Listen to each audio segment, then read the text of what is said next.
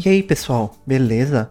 Meu nome é Raul Craveiro e sejam bem-vindos a mais um episódio do Diocast. Hoje a gente tá aqui com um convidado mais do que especial, né? Hoje a gente tem uma entrevista aqui com o George Stavrakas, ele que é desenvolvedor do Gnome, ele tá envolvido, né, no Gnome quarenta, que é tão falado hoje em dia, né? Opa, fala galera, tudo bem? Meu nome é George Stavrakas, eu sou mais conhecido pelas minhas contribuições com o Gnome, mas recentemente eu comecei a variar meu portfólio também, né, com outros aplicativos. E tô muito feliz de estar aqui participando do, do Diocast, gente. Obrigado por me terem aqui como convidado. Eu que agradeço você ter aceitado o nosso convite. A gente também tá aqui com o Dil, vai fazer parte desse papo. Opa, pessoal, tudo bem? Esse episódio é um oferecimento do Diolinux Play, o nosso serviço de membros. Com uma assinatura mensal, você tem acesso a diversos cursos sobre os mais variados temas. JavaScript, GIMP, Terminal Linux e muito mais.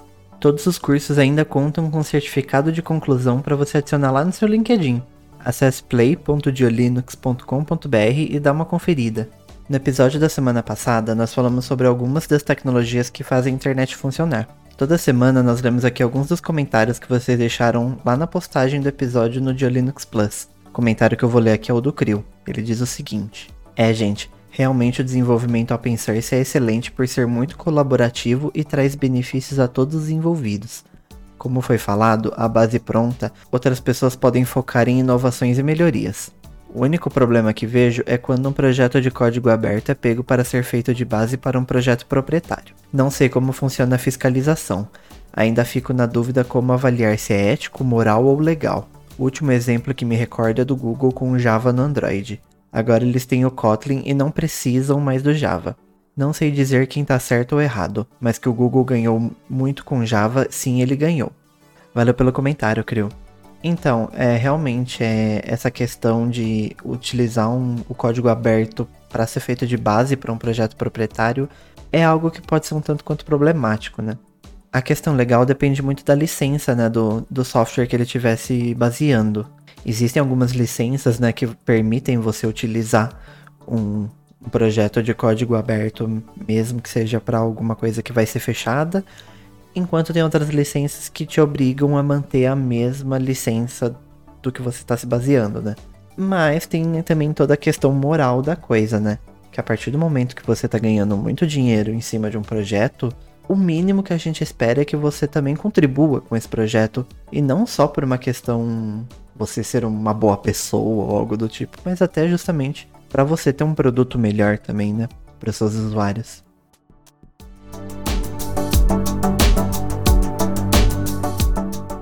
Eu acho que, antes de mais nada, é bom a gente começar um pouco você apresentando a sua história mesmo, né, na, na tecnologia. Conta pra gente um pouquinho de como você começou a, a desenvolver, como você encontrou o Linux, né, como que você veio parar nesse mundo aqui, né? Eu não sei, tem, tem uma galera que me acompanha já tem algum tempo e essa história pode ficar meio... Essas histórias podem ser meio batidas, assim, pra essa galera, mas a minha relação com a tecnologia, ela começou bem cedo. Acho que o primeiro programa que eu gravei... Que eu gravei, ó, que eu escrevi foi... Eu tinha uns oito ou nove anos, foi uma calculadorazinha. Pros saudosistas, não sei se vocês se lembram daquele site apostilando ponto com ponto b r, que tinha apostilas de Lembro. praticamente tudo. Acessava é, muito. Eu baixei uma apostila de como programar em C. É, eu, tinha program... eu tinha pesquisado no, no Google nessa época, né, quando eu era bem criança, como criar um arquivo .exe. E aí no Yahoo Respostas me apareceu, a primeira resposta foi: você tem que aprender a linguagem C.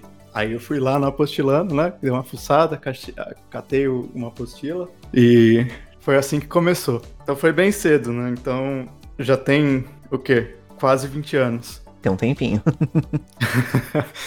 E aconteceu tudo meio que simultaneamente, né? Mas é, naquela época a gente conseguiu um monte de carcaça de computador, eu e um colega meu, a gente conseguiu um monte de carcaça de computador velho, tudo uns Frankenstein, sabe? Tudo aberto, tudo jogado na rua. E tinha uns processadores, placa de memória, uns, uns fios de memória, assim, um monte de coisas, tudo separado. A gente foi brincando, foi montando, vendo o que funcionava, o que não funcionava e, e precisamos, uma hora a gente chegou a precisar de instalar um sistema operacional, né, pra, pra usar isso, depois que a gente achou alguma coisa que não, que não, que tava funcionando.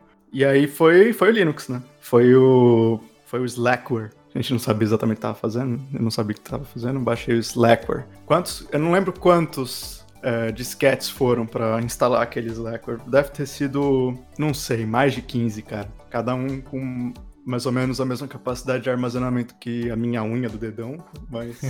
Qualquer um que instale o Slackware desse jeito merece respeito, meu Deus do céu. Foram meses pra, pra isso acontecer. Foi um projeto, foi... eu tava jogando um jogo do, do longo prazo, entendeu? Certo. E é o assim único que, que podia, né? Também. É. E foi assim que começou, né, cara? Foi... foi... É, felizmente, meus pais me apoiaram bastante é, na, nessa, nesse universo de tecnologia, compraram um computadorzinho e tal... E o negócio foi, foi daí pra cima, foi, começou aí tudo. Agora, especificamente com o Gnome, isso é um, um, um episódio que aconteceu num passado um pouco mais recente. Tem mais ou menos uns nove, dez anos. Acho que oito, nove anos. Não sei, cara, eu tô perdendo a, eu tô perdendo a conta. Qual a sua idade, George? Olha, no momento atual eu tenho vinte e seis anos. É... Você realmente começou cedo nesse tipo de coisa, né? A se é. interessar por esses assuntos. Era o pequeno George, então, já pesquisando as apostilas. Eu lembro dessa época, cara, quando eu era mais novo e tal, e eu participei de uma conferência. Eu não lembro o nome da conferência. É, foi aqui em São Paulo, foi sobre programação. Eu tinha o quê? dez anos. E tiveram que fazer um esquema diferenciado, porque como é que vão lidar... Ninguém tava esperando uma criança lá, fizeram de mascote e tal, foi... Começou bem cedo, começou bem cedo. Computação e música foram as, as duas coisas que eu, que eu fiz quando era desde criança, né? Aí com o Gnome eu comecei com tradução, veja só. Não foi com programação, foi com tradução. É, muita gente começa assim, né, com tradução. Parece que é uma coisa menos intimidadora é, para muita gente. Quem, quem me introduziu ao Gnome, assim, de maneira prática, foi o, foi o nosso querido contribuidor brasileiro, Rafael Fontenelle. É, ah, tradutor, o mestre foi... das traduções. É, ele traduz tudo e mais um pouco. É... Se você consegue ler o Linux em português, qualquer coisa, provavelmente o Rafael traduziu. Esse é o, esse é o Rafa, né? Foi ele que revisou minhas primeiras contribuições de tradução. Então, assim, abraço ao Rafa e ao Henrico Nicoleto, que também ajudaram bastante, o pessoal do time de tradução do Gnome Brasil. É, foram, sem, você, sem eles, eu não teria dado os primeiros passos. A programação foi, foi um pouquinho diferente. Eu já contei essa história algumas vezes, mas quando... quando... Quando eu comecei a olhar o Gnome, assim, e, e compilar as coisas e tal, eu encontrei um programa que eu, que, eu, que eu gostei bastante, chamava Calendário. Era desenvolvido por um rapaz chamado Eric Pérez Castellanos, ele é cubano, né? Um guerreiro, ele só conseguia é, ter acesso à internet no, no momento que ele estava na faculdade dele, na universidade. E era de escada, e mesmo assim o cara conseguia, ele, ele era mantenedor de dois programas do Gnome, Dois ou três, uma parada assim. E ele tava desenvolvendo esse calendário aí, no tempo livre dele. E eu tava seguindo, todo dia eu baixava lá as novidades, compilava, testava, baixava, compilava, testava, mas tudo assim nas sombras, entendeu? Sem falar nada pra ninguém. E certo dia não teve nada novo, aí no outro dia não teve nada novo, aí passou uma semana não teve mais nada, passou um mês não teve mais nada, passou quase um ano não teve mais nada. Fiquei bolado, falei, não, esse projeto é legal demais, eu tenho que fazer alguma coisa. Aí eu mesmo baixei, eu tinha baixado lá, comecei a... a, a mudar as coisas, corrigir os problemas que eu tava achando, mudar as coisas e tal. Acho que no meu canal até hoje tem os, os vídeos dessa época, que foi final de dois mil e treze, começo de dois mil e quatorze. Aí ele, ele o, o mantenedor, né, o, o autor do programa, do calendário, vim, vendo essas contribuições, ele teve um interesse renovado no programa. A gente começou a conversar e tal, fizemos o primeiro lançamento do Gnome, e foi assim que eu, que eu comecei a contribuir com código no Gnome. Foi ressuscitando um programa morto. Aí daí pra frente foi, o envolvimento foi aumentando e aumentando, aumentando até onde estamos hoje, né? Isso acontece com uma certa frequência até dentro de projetos, assim, essa coisa de alguém abandonar o projeto porque não poderia manter, depois a outra pessoa vai lá e, e recupera ele. Uh, eu vi um caso recente, eu não sei se tem o seu envolvimento ou não, acho até que não, mas é um, um, era um projeto do Gnome que era o, o Get, Get Things Gnome, eu acho que alguma coisa assim. É, não é, tem meu... Uma lista, é, uma lista de tarefas, algo do tipo. Mas é um grande colega nosso aqui da comunidade, é o Jean François. Ele é um, uma pessoa muito produtiva. E ele precisa de um programa que siga a metodologia do Getting, G T D, Getting Things Done, de maneira bem estrita, entendeu? E aí ele tentou usar o Gnome Tarefas, só que o Gnome Tarefas não, ele não implementa essa metodologia. Então ele decidiu reviver o Getting Things Gnome, que é especificamente para a metodologia G T D. Muito legal, é um, é um o, grande o exemplo. O Gnome gente... To Do, ele é uma obra sua, eu acho, não? Sim. Em dois mil e quinze, eu comecei a participar de um... Eu participei de um projeto do Google Summer of Code, que foi no Nautilus, né? Você, provavelmente todo mundo já deve ter usado em algum momento aí. Sabe aquela barrinha lateral do Nautilus, que tem um... Tem um último, último... A última linha tá escrito outros locais. E aí você clica e aparece os, os, as tuas partições, as, as coisas da rede, etcétera. Foi esse meu projeto do Google Summer of Code. Tá aí até hoje, né? Tá há seis anos sendo, sendo testado. Hein? E aí no final, do, no, no meio do projeto, eu tava tentando me organizar, não encontrei um programa que, que fosse adequado às minhas necessidades. Eu queria só um programinha simples, assim, do Gnome, pra colocar as tarefas, dar o checkzinho e acabou. Getting Things Gnome era, é, é, é muito mais complicado que isso. Eu falei, ah... Vou começar o meu, né? Aí eu tirei uma semana do Google Summer of Code, meu mentor, ele surtou, eu desapareci por uma semana, mas aí eu voltei dessa uma semana sabática com um programa novo, que ele começou a usar também, então deu tudo certo no final. E tá aí até hoje, né? Tá. Foi um dos primeiros programas a, a ser portado pro G T K quatro, tô pretendendo terminar e fazer o lançamento da versão quarenta dele esse mês. Inclusive, minhas, live, as minhas lives desse mês vão ser especificamente focadas nele, né? A galera que tiver interesse pode acompanhar, claro. Uma coisa, na verdade, que eu, que eu já vi por aí, eu queria entender um pouquinho mais também, é que você trabalha na Endless, né? Uhum. E esse trabalho, ele é um pouco relacionado com Gnome, mas como que funciona isso? É, na verdade, ele é bastante relacionado ao Gnome. A Endless, desde o ano passado, ela, ela, ela se transformou de uma empresa para uma fundação. Então agora é a fundação Endless O S. A fundação Endless O S tem vários, tem vários objetivos, né? E um deles é contribuir com, as, com a plataforma que a gente usa no Endless, que inclui o Gnome. Então, por exemplo, o Gnome quarenta, eu particularmente pude usar meu tempo de trabalho, cem por cento do meu tempo de trabalho para trabalhar no Gnome quarenta, porque isso é uma coisa que vai afetar diretamente o, o Endless O S. E, assim, a Endless também me permite usar meu tempo de trabalho, não tudo, mas, mas uma parte do meu tempo de trabalho para fazer as tarefas rotineiras de manutenção do Gnome, né? Revisar contribuições, é, eu sempre posso tirar uma horinha ou duas por dia para fazer essas tarefas, essa burocracia aí de de mantenedor. Isso deve ajudar bastante também no, no desenvolvimento do, do software, né? Porque, igual que a gente falou, né, dos outros softwares, sempre tem um software que é abandonado, porque como não é algo obrigatório, né, a pessoa também não tá recebendo para isso, então, a partir do momento que ela não consegue mais, aquilo meio que vai cair no abandono, né? E a partir do momento que você tem alguma empresa financiando isso, né? E tem alguém sendo pago para trabalhar em cima disso, acho que fica muito mais fácil também de manter, porque você tem tempo, você tem o recurso financeiro. É, isso ajuda bastante o desenvolvimento, não só da empresa, né, como do, dos projetos. Com certeza. Na verdade, é, esse tempinho, assim, essa horinha ou duas por dia que eu posso usar é o que faz toda a diferença. Eu sou mantenedor de muitos programas, mais do que eu deveria, na verdade. E se tivesse que usar o tempo livre para fazer essas, essas, essa burocracia, assim, ia ser muito difícil, cara. Você, apesar da gente estar tá falando muito sobre o projeto Gnome, as suas contribuições a ele e tal, você falou da Endless e eu lembrei que já faz um tempo que eu não olho com detalhe pro Endless O S. O, o Gnome quarenta, ele vai se encaixar na, naquela interface que já existe pro Endless O S ou vai ser substituído? Talvez vocês tenham alguma ideia de qual é o plano da, da fundação agora, né, em relação a isso? Uma da, uma da, um dos objetivos da fundação é impacto, né, então faz todo sentido pra gente trabalhar com o Gnome, porque o Gnome tem impacto maior do que o... o, o, o... Maior não, vamos dizer assim, diferente em outras, em outras áreas do que só o Endless O S, sozinho, né? Então, por exemplo, o Gnome ele é usado no Red Hat Enterprise Linux, que vai pra, é, sei lá, vai pra um monte de empresa por aí, vai pra, vai pra usuários técnicos. O negócio é usado pelo Ubuntu, de uma forma modificada, mas a plataforma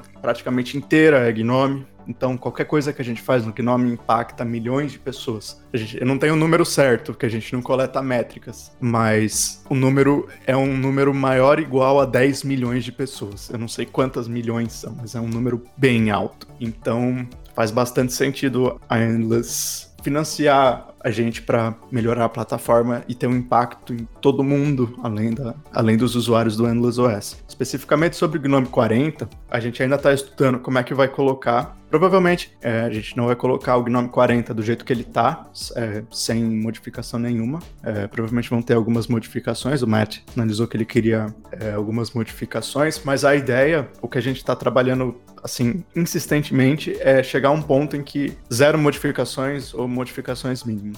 O, é. o Endless Shell, pelo menos foi assim que o, o Cosimo me explicou uma vez, não sei se ele ainda tá na Endless até, é, ele, ele tem toda uma pesquisa de público bem definido por trás, né, pra, lá, pra ele ser daquela forma, desde o nome que vocês dão no, pros, pros aplicativos no sistema operacional, ao invés, a, não sei como é que tá agora, mas eu lembro que uma época ao invés de chamar LibreOffice Writer era redação, alguma coisa assim, baseado na pesquisa que tinha sido feita. E alguns anos atrás, talvez naquela época que, que eu te conhecia, até uns três anos atrás, o Endless O S ele era bem diferente do que a gente tem no O, o que a gente tinha no Gnome. Hoje eu consigo ver algumas semelhanças e até alguns recursos que existiam no Endless O S que passaram para o Gnome, como por exemplo aquele lance de você reorganizar os aplicativos no grid, criar pastinhas, arrastando e tal. Era uma coisa que já existia. Você acha que a, ao longo do tempo a gente vai ver mais coisas do Endless O S no Gnome também? Ah, com certeza.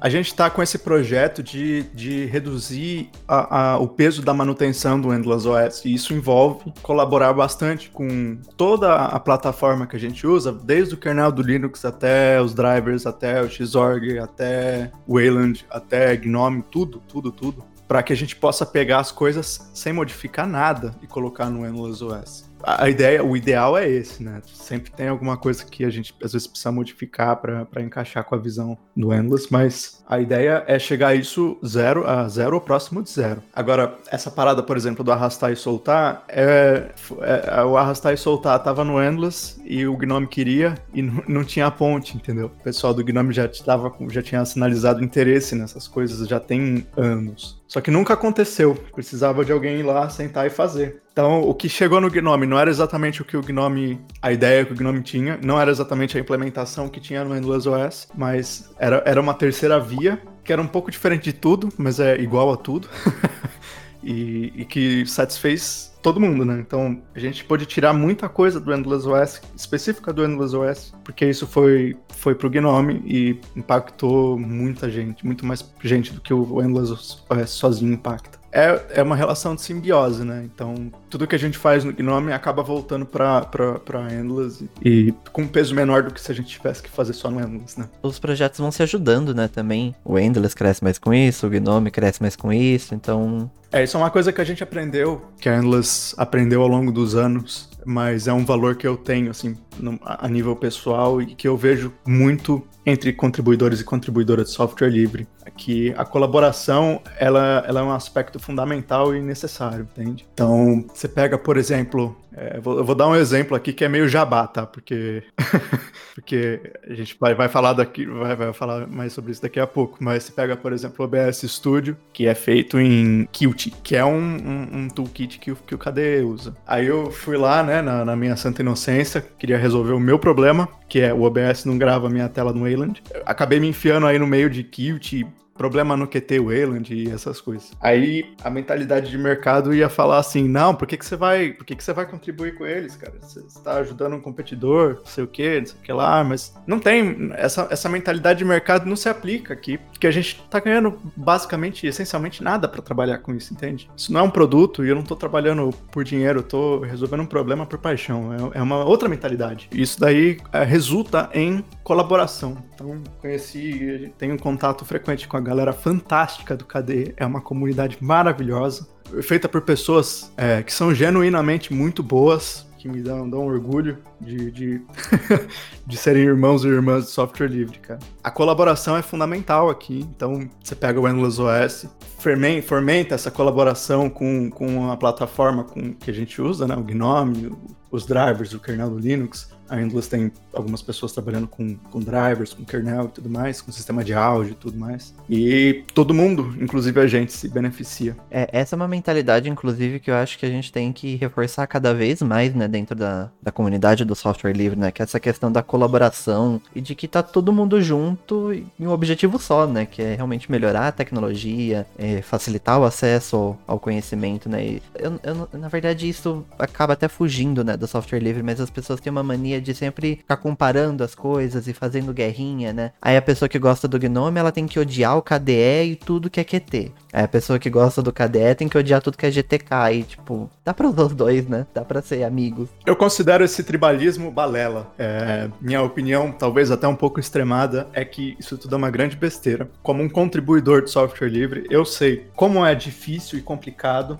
é, você contribuir principalmente por longos períodos de tempo. Então, assim, é, a minha relação com outras pessoas que contribuem com software livre é de puro respeito, cara. Porque não tem como ser de outro jeito, é, é puro respeito. O engraçado é que essa mentalidade meio tribalista, assim, ela é uma coisa que não tem muito entre contribuidores e contribuidoras. Eu não vejo isso, é, assim, com as pessoas com que eu trabalho no dia a dia, eu não, eu não vejo esse, esse, esse tipo de mentalidade. Isso parece que acontece mais com gente que não contribui, olha que loucura. A pessoa que não tem nada a ver com isso é a pessoa que tá brigando, né? É, então assim, é, pô, contribuir com K D E, já fiz. O, o, pega, por exemplo, o nosso querido Tomás. Tomás Canabrava, que tá inclusive no grupo do Gnome Brasil, contribuidor K D E que vira e mexe, contribui alguma coisa com Gnome. Ele usa uma, uma mistura de plasma com, com Gnome que ele chama de gnosma. E...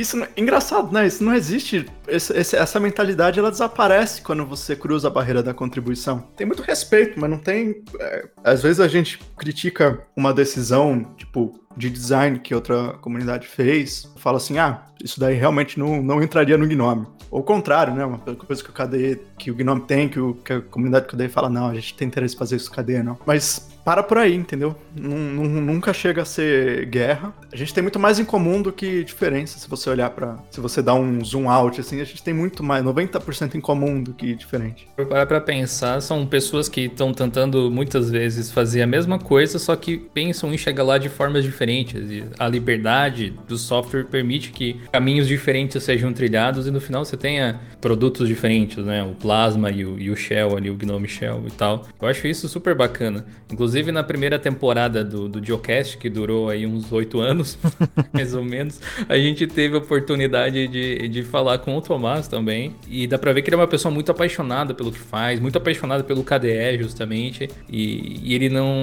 nunca foi depreciativo em relação ao Gnome, nas conversas que a gente teve e tal. É super, super positivo esse tipo de... de relação que, que vocês têm. Eu fico feliz que vocês tenham esse tipo de visão. Eu concordo com você também que provavelmente esse tipo de disputa tá mais entre usuários da comunidade do que entre quem realmente faz as coisas. Talvez justamente porque entra naquela questão humana, até psicológica, da pessoa querer se sentir parte de algum grupo. E quando ela se identifica com algo, ela vai tentar atacar, entre aspas, o lado contrário, porque esse é o comportamento humano natural, né? Mas eu acho que, felizmente, de alguns anos pra cá, a gente tem tido menos atrito, de forma geral, para pessoas entrarem na comunidade Linux, na comunidade de software livre, open source e tal, e tem menos pessoas mais uh, com opiniões assim mais fortes, mais radicais, tá mais brando o negócio, tá mais confortável de se estar, pelo menos é a sensação que eu tenho. Só um último comentário, eu sempre recomendo às pessoas a fazer as coisas por amor, não por dor. Então, se você curte o Gnome, não faz... Não... Não, não, eu, minha recomendação é não toma nenhuma atitude por ódio ao K D E. Se você gosta do Gnome, por exemplo, você vai lá e contribui, ou você vai lá e compartilha uma, uma, uma mensagem positiva pra galera do Gnome, ou, sei lá, doa um pouco pra Fundação Gnome. Contribui com o que você ama. Se você gosta do K D E, eu recomendo, a minha recomendação é sempre assim, ao invés de entrar nos fóruns pra falar mal do Gnome, falar o quanto o K D E é superior, chega lá na comunidade do K D E e contribui com alguma coisa. Troca uma mensagem, uma, uma, uma ideia positiva, assim, uma, uma, uma ideia legal com, com a galera. Agradece pelo que eles estão fazendo. Eu recomendo sempre a galera tomar decisões por amor. Então, se você curte o negócio, vai lá e mostra a sua gratidão. Fala que você gosta. Ajuda, isso ajuda a plataforma a evoluir, porque você ajuda as pessoas a se manterem motivadas, entende? Então, é muito mais produtivo do que... É uma coisa que se auto-reenforça, né? Então, se você, se você propaga mensagens negativas e críticas e, e, e pesadas por aí, você desmotiva as pessoas que possivelmente vão ajudar a contribuir com, com as coisas que você gosta. Você tá tirando do teu próprio pé. Uma vez eu li um comentário do... do eu não lembro de quem, foi, alguém, foi, foi algum contribuidor do K D E, mas eu não lembro quem que foi. num fórum que a pessoa fala assim, é, cadê a, a pessoa, uma pessoa comentou lá, cadê é fantástico, eu não sei porque que o pessoal do Gnome perde o tempo fazendo é, o que eles fazem, essa, esse desastre, esse negócio. E o pessoal do K D E, algum contribuidor do K D E foi lá e comentou assim, é, a primeira frase foi fantástica, mas o resto envenenou tudo, cara. Você não precisa, você não precisa odiar um pra... Você não precisa odiar nossos irmãos do Gnome pra, pra gostar do K D E. Uma parada assim, entendeu? Então, assim, é uma coisa que causa desconforto até entre os contribuidores, essa, esse, tri, esse tribalismo, entende? Não é muito produtivo.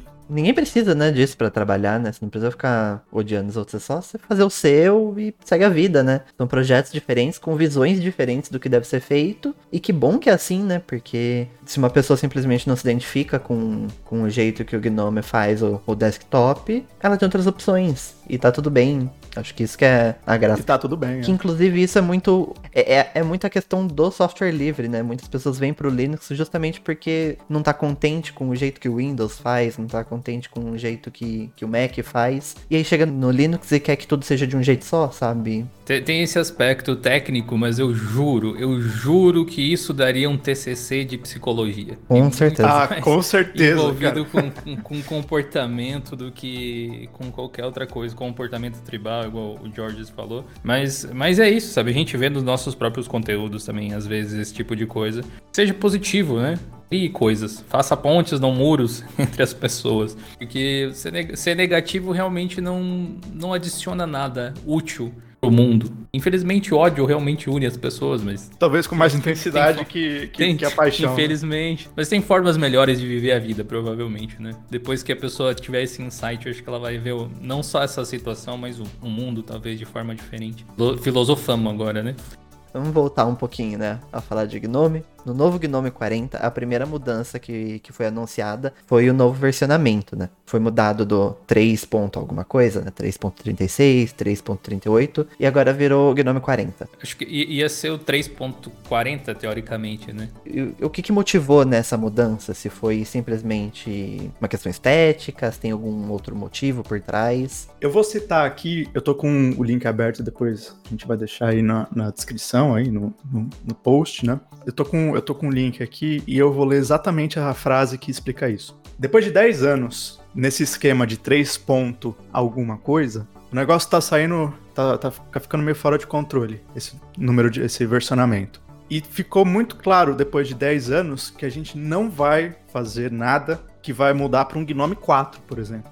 A comunidade do Gnome, de certa forma, adotou essa postura de mudanças... É, graduais e, intera- e interativas, entendeu? Então, ao invés de ficar três ponto alguma coisa infinitamente, até quando ia chegar? três ponto cem? três ponto duzentos? Ninguém sabe. A galera decidiu tirar o três, porque não vai ter um quatro, entendeu? A gente tirou o três porque não vai ter nada que vai acontecer que nem a mudança do Gnome dois pro três, nesse sentido. É, então, a partir do, do Gnome quarenta, é assim, vai ser uma evolução contínua da coisa, não vai ter nada que vai quebrar tudo do nada. Agora, a questão do Gnome Shell quarenta ser diferente foi... Eu sei que muita gente vai desacreditar, mas eu juro que é uma mera coincidência. Essa parada do Gnome Shell, ela tava, ela tava, sendo, tava acontecendo há anos e anos. Pelo menos uns quatro anos. Tudo culminou pra hoje, pra, pra essa versão, entendeu? Que, coincidentemente, foi a versão que o, version, o número de versão, o versionamento mudou. Mas foram coisas que aconteceram completamente separadas. Uma coisa não tem nada a ver com a outra. O versionamento do Gnome não tem nada a ver com o que aconteceu no Gnome Shell. Foi uma mera coincidência. Marketing inconsciente.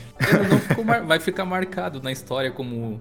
essa mudança um pouco mais pragmática, né? Aquela interface, até para chamar de clássica, né? Desde que o Gnome é, três, nesse caso, surgiu, ele tinha aquele aspecto visual semelhante e tal, agora mudou bastante. É, inclusive, eu acho que esse, esse novo versionamento, acho que fica muito mais amigável também para quem é de fora entender, né? Porque a gente que já tá acostumado, ficava mais claro, né? Que é... E sempre os números pares eram versões estáveis, né? E era trinta e seis, trinta e oito, quarenta, e assim vai. Mas eu acho que agora também fica muito mais direto, né? É Gnome quarenta, Gnome quarenta e um, quarenta e dois. E aí, claro, tem o quarenta ponto alfa, quarenta ponto beta, que é algo que a gente já vê sendo meio que o padrão, né? Em, em outros sistemas, né? Você vê que no iOS, no Android, por exemplo, tipo, o iOS... onze ponto cinco, assim, sempre tem esses incrementais e, e a próxima versão é um número acima, eu acho que é muito mais claro, né, para o usuário leigo entender também, né. A questão de nomenclatura para software, assim, eu acho que ela é debatível, porque não existe realmente a forma ideal de você nomear. Tanto que eu até, por mais que você tenha falado agora, eu pensei, faz sentido, né? O Gnome quatro, o pessoal poderia pensar que é uma versão completamente nova, diferente e tal. Mas eu não imagino que seria tão problemático, assim, necessariamente, chamar só de Gnome quatro ao invés de Gnome quarenta, daí depois cinco, seis e assim por diante. Ou até usar aquele tipo de nomenclatura que o Ubuntu costuma usar com o ano e o mês, é, para identificar, que o Windows agora acho que tá usando também, né? Enfim, você pode contar um pouco da história dessa, dessa escolha que vocês fizeram, que acaba funcionando também. Especialmente a parte de chamar de alfabeto, eu achei super bacana. É, esse novo versionamento, ele, ele, ele mudou um pouquinho também a como que as versões em desenvolvimento são lançadas. Porque antes você tinha, é, é, vou dar um exemplo aqui, se, se fosse no esquema antigo, então a gente teria o Gnome três ponto trinta e nove durante o ciclo de desenvolvimento, e aí em março a gente lançaria o Gnome três ponto quarenta, né? Então era ímpar, porque era instável, e o lançamento estável fica par, ia ficar três ponto quarenta. Só que, assim, de, no lado do desenvolvimento, É, a gente tem as, as versões, os lançamentos instáveis, né? Então teria o três ponto trinta e nove ponto um, é, um mês depois que começar o, o ciclo de desenvolvimento. E depois desse lançamento, um mês depois desse três ponto trinta e nove ponto um, teria o ponto dois, e depois teria o ponto três. Aí, aí teria o três ponto trinta e nove ponto noventa e um, depois noventa e dois e depois o três ponto quarenta. Então, assim, são pelo menos cinco lançamentos diferentes durante o ciclo de desenvolvimento. Nesse esquema, as coisas são muito mais, as coisas são mais simples dentro do ciclo de desenvolvimento. Então, assim, pra gente que tá desenvolvendo, a gente lançou quarenta, aí vai lá, quarenta e um... Alpha, desenvolve e lança o Alpha. Depois o Beta, depois o R C um no finalzinho do ciclo, e depois a próxima versão estável. Então são menos lançamentos, que é melhor, é mais prático pra gente, assim. E é mais fácil pra... mais inteligível, é, né? É, mais pra fácil pra galera que... entender. Alpha, Beta, você compreende que, tipo, um software Alpha, ele, é, ele tá numa uma qualidade, assim, bem me- menor que um software Beta, que tá menor que um Release Candidate, que é um R C, né? Que tá melhor, que tá pior que uma versão estável. Então fica mais inteligível pra quem quem tá observando de fora também. Agora, a questão do Gnome quatro versus Gnome quarenta, tem, tem uma explicação aqui no link que eu vou deixar, né, no, no, no post que o Emanuel escreveu sobre isso. Mas basicamente foi para não gerar nenhum tipo de confusão em relação ao G T K quatro. Porque, acreditem ou não, o G T K quatro ele não tá ligado ao ciclo de desenvolvimento do Gnome. Ele é um toolkit que é usado fora do Gnome. Então, o, G- o Gnome é feito em cima do G T K quatro, mas o G T K quatro não é um projeto específico do Gnome. Então, para não criar essa confusão de que o G T K quatro vai ser lançado junto com o Gnome quatro, o G T K cinco vai ser lançado junto com o Gnome cinco e tudo mais, o pessoal escolheu a segunda parte da numeração, que é o quarenta, ao invés da primeira parte, que seria o quatro. Né? Faz sentido, né? Assim, né? Porque aí depois lança o, o Gnome cinco e as pessoas vão ficar, cadê o G T K cinco, né? E... Exatamente, cadê o G T K cinco? E são coisas separadas, entendeu? O G T K quatro, ele, ele foi lançado, inclusive, fora do ciclo de lançamento do Gnome, ele foi lançado em dezembro, e não tem, assim... Não, não, os, a, o ciclo de lançamento dos dois não tá, não tá em lockstep, não tá um ligado com o outro. Então, é, o pessoal achou, assim, do ponto de vista de marketing, não chamar de Gnome quatro para não criar essa confusão. Realmente faz sentido e encaixa bem, né? Ficou, assim, bem mais claro, né? Até o, o Gil tinha citado, né, o, o versionamento do, do Ubuntu. Apesar dele ser claro, né, que é ano e mês, eu, pessoalmente, eu já não acho tão amigável, assim, por exemplo, quanto um versionamento, tipo, mais básico, tipo, quarenta, quarenta e um, quarenta e dois. Eu acho que, pra quem acaba, chega, assim, e já vê lá, tipo, nossa, o vinte e um zero quatro, tá? Até ela entender que aquilo é o, o ano e o mês, pode gerar, tipo, uma confusão, assim, sabe? Sim, tem isso. Tipo, pro, pro usuário leigo, que a gente atende muitas vezes... Realmente, às vezes o número não faz muito sentido. A gente vê comumente as pessoas se referindo a versões que uh, nem tem suporte ainda, elas não se deram conta de que o número especifica um, um, um tempo, uma data especificamente. Eu concordo com você nesse ponto, Raul. No caso do, do G T K quatro versus Gnome quarenta, que o George mencionou, é, é tipo, é aquela coisa que não vai influenciar em nada daqui pra frente, porque o que importa é o software ali. Mas se fosse eu pensando do ponto de vista de marketing, eu sacrificaria, na verdade, o... o G T K em prol do Gnome, para o Gnome usar o quatro e o G T K usar o quarenta, se fosse o, o caso, assim. Até porque, por mais que o G T K seja um toolkit multiplataforma, ele primariamente é usado pelo Gnome. Eu acho que não, não consigo lembrar de muitos aplicativos que usem ele é, fora do guarda-chuva, do Gnome e tal. Ah, assim. Tem aí o X F C E você... também, né, inteiro, que é feito usando o G T K. Então... X F C E tá na versão quatro ponto dezesseis, eu acho, né, nesse momento. É, que eles estão terminando de portar pro G T K três, se eu não me engano, já terminaram, uma parada assim. É, eu, eu acredito que teria um impacto maior chamar de Gnome quatro, mas o quarenta também, eu acho que acabou causando um, um impacto também, não pelo nome, mas pelo que vocês trouxeram neles, que é o que a gente quer conversar a partir de agora, né. Antes da A gente falar especificamente, né, de uma funcionalidade, eu queria entender também um pouco como que vocês decidem como que essas funcionalidades vão entrar no sistema. E vocês seguem, tipo, tendência de mercado, ou se é realmente uma preferência dos desenvolvedores que vocês trazem para discutir, tem feedback dos usuários, tem pesquisa de campo, como que funciona essa, essa decisão? Coincidentemente, Raul, a gente... Eu, eu conversei, assim, acho que sexta-feira passada com um, um rapaz que estava fazendo um T C C sobre, sobre basicamente isso. Então eu vou prefixar minha resposta com uma, uma pequena explicação aqui. Eu entendo que para quem olha por fora, que não tem envolvimento com, com a comunidade, com as comunidades de software livre, é, as comunidades parecem um bloco monolítico, assim, tipo o Gnome. Mas quando você começa a contribuir, você vê que o Gnome, ou Gnome, entre aspas, é uma coisa muito difícil de você definir. É difícil você falar assim, o Gnome pensa isso, o Gnome disse isso. Então são assim, pelo menos oitocentos contribuidores, pela última contagem foi mil e pouco, mas é, contribuidor recorrente eu acho que tem uns oitocentos por aí. Cada um com a sua opinião diferente. É, desses oitocentos tem muito tradutor, tem gente que trabalha com engajamento, marketing, mas vamos fo- se eu falar só de, de desenvolvedores e desenvolvedoras, a minha estimativa é uns duzentos ou trezentos. Cada um deles com a tua própria opinião, do jeito de desenvolver próprio.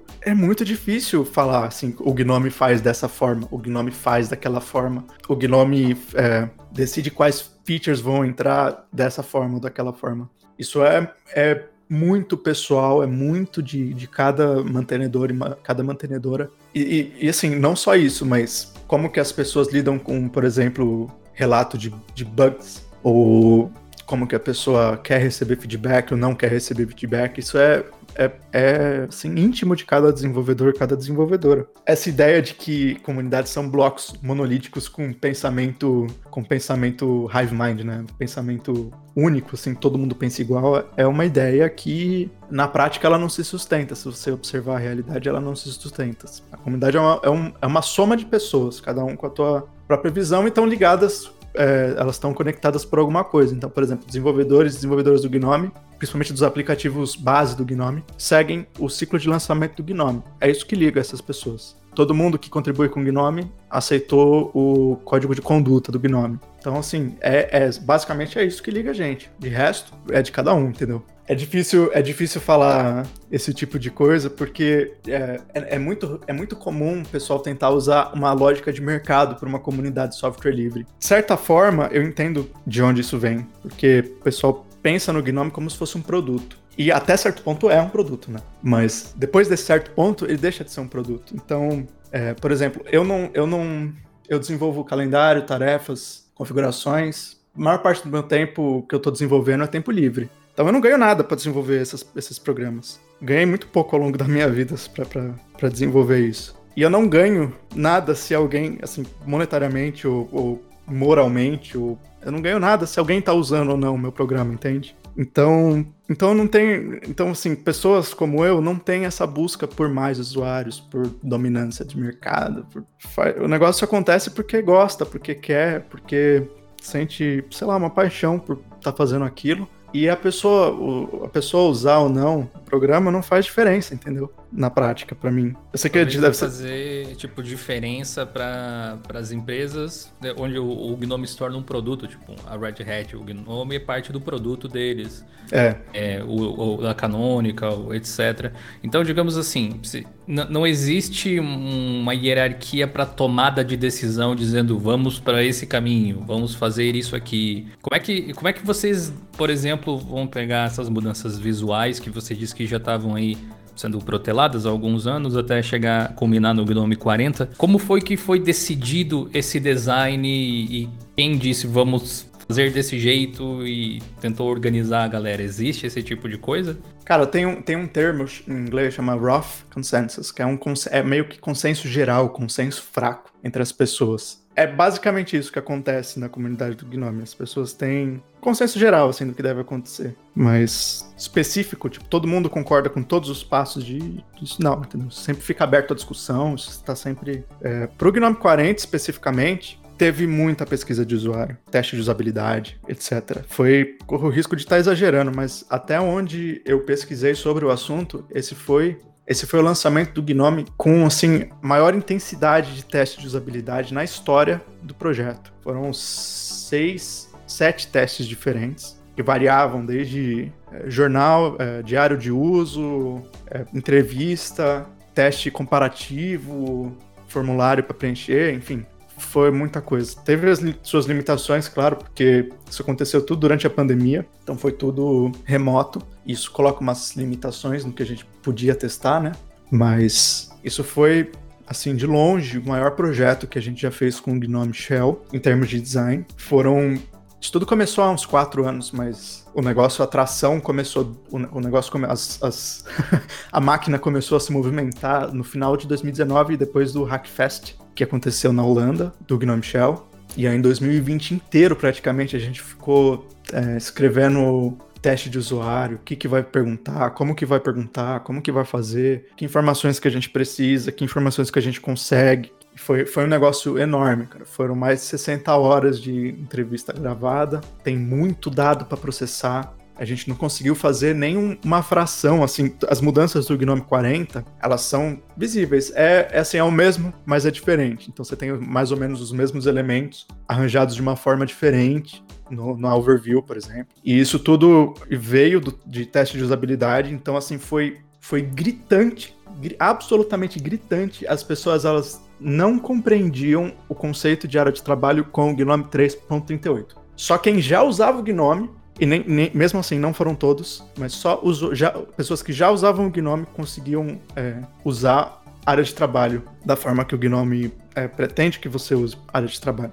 E você muda a orientação, coloca o plano de fundo em cada área de trabalho, que foi basicamente o que a gente fez, colocou, o negócio ficou horizontal, o, o background, não, o papel de parede está em cada área de trabalho, ao invés de estar por trás de tudo. Foi imediato, foi cem por cento das pessoas compreenderam o que que era. Isso foi uma das poucas coisas que não teve ambiguidade nenhuma nos resultados, entende? Então, assim, o caminho, o caminho foi claro daí pra frente. Isso era uma mudança necessária. Interessante. Você acha que levou todo esse tempo para perceber esse detalhe por falta de dados de pesquisa, assim como foi feito mesmo? Não, isso já era uma hipótese, já, já tem algum tempo, já era uma hipótese. Só que essa é uma decisão grande demais para você tomar sem uma, algum tipo de validação, entende? Então a gente só pôde validar essa hipótese com dados de testes. E aí foi assim, é, foi a confirmação que, que a hipótese estava certa e a gente prosseguiu com as mudanças. Mas entenda que assim, for, foi É, é muito dado, cara. É muita coisa. O que che- entrou no Gnome quarenta não, não, não corresponde nem a um terço do que a gente encontrou e teve tempo de aplicar, assim. Foi muito grande. Inclusive, eu acho que isso é algo que eu, que eu admiro bastante, assim. Eu, quando eu vi, né, eu fiquei, assim, muito encantado. É, primeiro, né, da transparência do, do projeto como um todo, né, de os posts no blog, mostrando as pesquisas, mostrando os dados. Eu acho que quanto mais transparência, melhor. Até pra, pra gente entender como tá funcionando o processo de desenvolvimento, por mais que, como você falou, falou, não é nada assim monolítico, né, mas entender um pouco mais de como funciona, desde que seja tipo, mesmo que seja, né, só ali no, no Mutter, só no num, num software específico. Eu acho muito legal trazer isso aberto e realmente mostrar que tá levando em conta, sabe, a opinião dos usuários também, porque não adianta nada, sabe, fazer algo completamente oposto do que as pessoas querem usar, e aí ninguém usar, e meio que quebra aquela ideia também, né, de...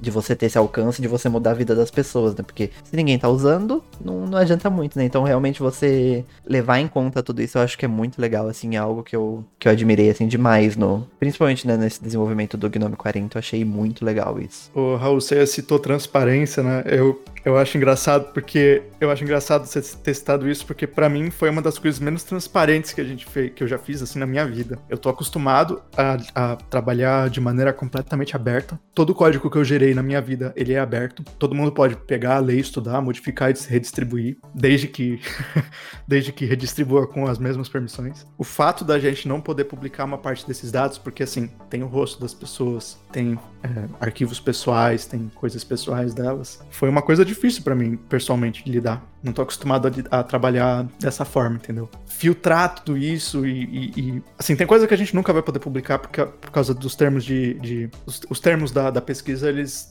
É, é óbvio que eles vão falar que não... Eles falam que não, não vai ter nenhuma violação de privacidade das pessoas, né? Mas assim, o que a gente pode publicar, a gente ainda não publicou por simples e puramente falta de tempo, cara. Porque processar tudo isso, esses dados, de uma forma estruturada e tal, pra poder tomar as decisões, já, tá, já, é, uma traba- já é uma tarefa monumental. A gente resumiu tudo nos artigos lá no blog do Gnome Shell. Pessoal que não conhece o Gnome Shell, tem um blog oficial, escrito por nós, participantes do projeto do Gnome Shell. Então, assim, se você quer informação direto da fonte, é lá que você vai pesquisar. O resto, é, a, a mídia, geralmente, a gente recomenda que a mídia é, leia esses artigos, porque eles são escritos por nós, pessoas que estão envolvidas com o projeto, né? Mas é assim, foi, foi, foi uma das coisas menos transparentes que eu já fiz. A gente teve que, eu tive que ficar em silêncio por, por um bom tempo. Foi meio frustrante, mas com o tempo a gente vai publicando tudo, né? Quando você tá acostumado, né, a trabalhar, tipo, fazendo live, por exemplo, mostrando cada detalhezinho, isso aí pra um momento onde algumas informações tem que segurar, acho que pode ser um pouco estranho mesmo. Mas ainda assim, tipo, se a gente compara com outros projetos de fora, por exemplo, que o software é lançado e a gente não tem a mínima ideia de como foi feito, por que foi feito, se a gente for comparar, assim, com outros grandes projetos, ainda é um, é um nível de transparência muito grande, né? Mas é claro, né, tem a questão da privacidade, de... de quem participou das pesquisas, e que tá mais do que certo, né? Principalmente a, a terceira pesquisa que a gente fez, que foi a, pesqui- a grande pesquisa comparativa, foi uma pesquisa comparativa entre GNOME três ponto trinta e oito, Endless O S, e um protótipo do GNOME quarenta que eu tinha criado especificamente para ser testado. O protótipo, ele era, ele era, assim, relativamente diferente do que você tem hoje, mas é parecido. É parecido, mas é, é parecido, mas é diferente, né? Eu acho que eu nunca cheguei a publicar também isso, mas em algum momento eu vou, eu vou, eu vou dar um... Vou pensar o que dá para fazer para publicar tudo isso, porque foi interessante, foi um, foi um experimento interessante. Inclusive... Você pode se perguntar assim, por que que compararam com Endless O S? Toda, toda essa pesquisa foi fundada, foi patrocinada pela Endless, pelo, pela fundação Endless O S. Eu não sabia, mas é muito caro fazer teste de usuário, cara. E, felizmente, isso é uma prática que a Endless tem e trouxe pro Gnome. Achei fantástico, óbvio. E achei fantástico também a honestidade com, com os resultados, né? Porque a Endless poderia muito bem falar assim, eu quero que você faça essa pesquisa e chegue nesse resultado aqui, entendeu? Mas não foi nada disso, foi... A gente encontrou... um meio termo entre tudo que foi testado, os resultados que, que a gente encontrou, e a gente conseguiu achar um meio termo muito bacana. Eu fiquei bastante satisfeito com o que saiu aí no Gnome quarenta. É, eu acho que algumas das, das funcionalidades, né, algumas das coisas marcantes do Gnome quarenta é, né, da, da dock ser horizontal e da, da exibição dos, de- dos desktops serem horizontais também, né? Essa decisão veio dessas pesquisas também que vocês fizeram? Ou já tinha um plano antes e a pesquisa só confirmou isso também? Então, é, essa foi uma das coisas que a gente já tinha a hipótese de que era melhor horizontal do que na vertical. Especificamente, essas duas mudanças, é, foi o que eu falei um pouco, um pouco antes, elas foram unânimes, não teve, não teve nenhuma ambiguidade assim nos resultados. As pessoas não entendiam direito o conceito de área de trabalho com o GNOME três ponto trinta e oito. Das pessoas que entendiam, eu não lembro os números, mas eu, se eu não me engano, todas elas, ou quase todas, eram, já, já eram usuárias mais avançadas do GNOME. E com o GNOME quarenta foi imediato. cem por cento das pessoas compreendeu o que, que eram área de trabalho. cem por cento. Elas entenderam que, que, como é que o negócio funcionava. Aí você me pergunta assim, por que especificamente área de trabalho? Por que vocês estão focando tanto em área de trabalho? São um dos objetivos do design do Gnome Shell. Então, o Gnome, ele, ele se propõe a te ajudar a se focar nas tarefas que você está fazendo. Então, o foco é você organizar os programas. Lembrando que, assim, tarefa é diferente de programa. Então, para você executar uma tarefa, às vezes você precisa de dois ou três programas. Por exemplo, você está escrevendo uma sua dissertação de T C C. Você precisa ler é, referências bibliográficas enquanto está escrevendo. Então, isso envolve leitor de P D F, aba no navegador, editor de texto, várias coisas para executar uma tarefa. Áreas de trabalho, elas estão aí justamente para você poder agrupar tarefas, né? Pelo menos essa ideia que o Gnome quer passar. É, do ponto de vista do design, do desenho da interface, é isso que o Gnome quer passar. As áreas de trabalho são um meio de você agrupar tarefas. E o Gnome, ele se foca mais em ajudar você a, a executar as tarefas que você já está fazendo do que você mudar de tarefa, entendeu? É uma coisa menos multitasking e mais single tasking. Menos multitarefa e mais foco em uma coisa só, uma tarefa só. É claro que assim, é óbvio, seria bom funcionar com todos os casos, mas é difícil desenhar uma interface que funcione bem para tudo, entende? Então a gente tem que pegar algumas, alguns valores fundamentais e aplicar eles. E o Gnome, ele decidiu, o Gnome como uma comunidade decidiu que esse era o caminho, né? Essas mudanças, todas essas mudanças de área de trabalho e tudo mais, é justamente para ajudar as pessoas a se focarem nas próprias tarefas de maneira mais eficiente. Existe algum motivo para o elemento da, da dock, que agora está na parte de baixo da tela, não ser visível quando o overview está fechado? Porque eu fico pensando, da mesma forma como que era antes, apesar de ter a questão minimamente justificável, acredito, de poluição visual, talvez, que ela se torna um elemento mais útil e é um passo a menos para você abrir um aplicativo que está ali fixado como favorito, alguma coisa assim. Provavelmente inspirado, assim, em outros ambientes de qualquer sistema operacional, você tem elementos que startam os programas diretamente ali, e aquele conceito de você teclar super e digitar o nome do programa e dar enter para abrir não se perderia mesmo que ela tivesse visível. Existe alguma decisão por trás disso, de design, algum dado? É, meu entendimento é que, é que so, sobre, a, sobre a Dash especificamente, é que a Dash, ela é, mostrar a Dash fora da, da, da visão de atividades, a gente, é, é uma decisão design, entende? É uma decisão dos valores. Então, você está foca... você tá adicionando um, uma funcionalidade, um, um comportamento que estimula executar mais tarefa, trocar de tarefa e tudo mais. Esse é um valor de design que é um valor que, assim, a comunidade do Gnome não, não, não se propõe a ter. Então, o Gnome, ele é para você, o Gnome ele é feito pensando em te ajudar a se focar nas tarefas que você tem, agrupar tarefas em, em diferentes grupos, né, e, e, e se focar em uma coisa por vez. E esse tipo de funcionalidade estimularia uma coisa que é contrária ao objetivo do Gnome. Então, tem essa diferenciação entre a visão de atividade, o panorama de atividades, para você ter uma visão do que está acontecendo e você poder executar um programa, pesquisar por alguma coisa e tudo mais. E realmente é a sessão, assim, que você tá lá fazendo as coisas que você se propôs a fazer. Eu, no meu entendimento, eu posso estar falando alguma besteira bem grande, assim, mas eu, no meu entendimento é que esse valor que motivou essa decisão. É, o que que, o, que que o Gnome quer estimular enquanto a pessoa tá usando o ambiente? Quer estimular as tarefas que você tá fazendo agora ou a trocar de tarefas? E o Gnome escolheu como um valor do ambiente, da comunidade, se focar em uma tarefa por vez, entendeu? Eu acho que faz sentido a doc ser escondida por uma única questão, assim, que eu vejo, porque essa questão de focar ou não, também seria possível colocar como um atributo que o usuário defina no Gnome Settings, por exemplo, de deixar a doc exibida ou não, né?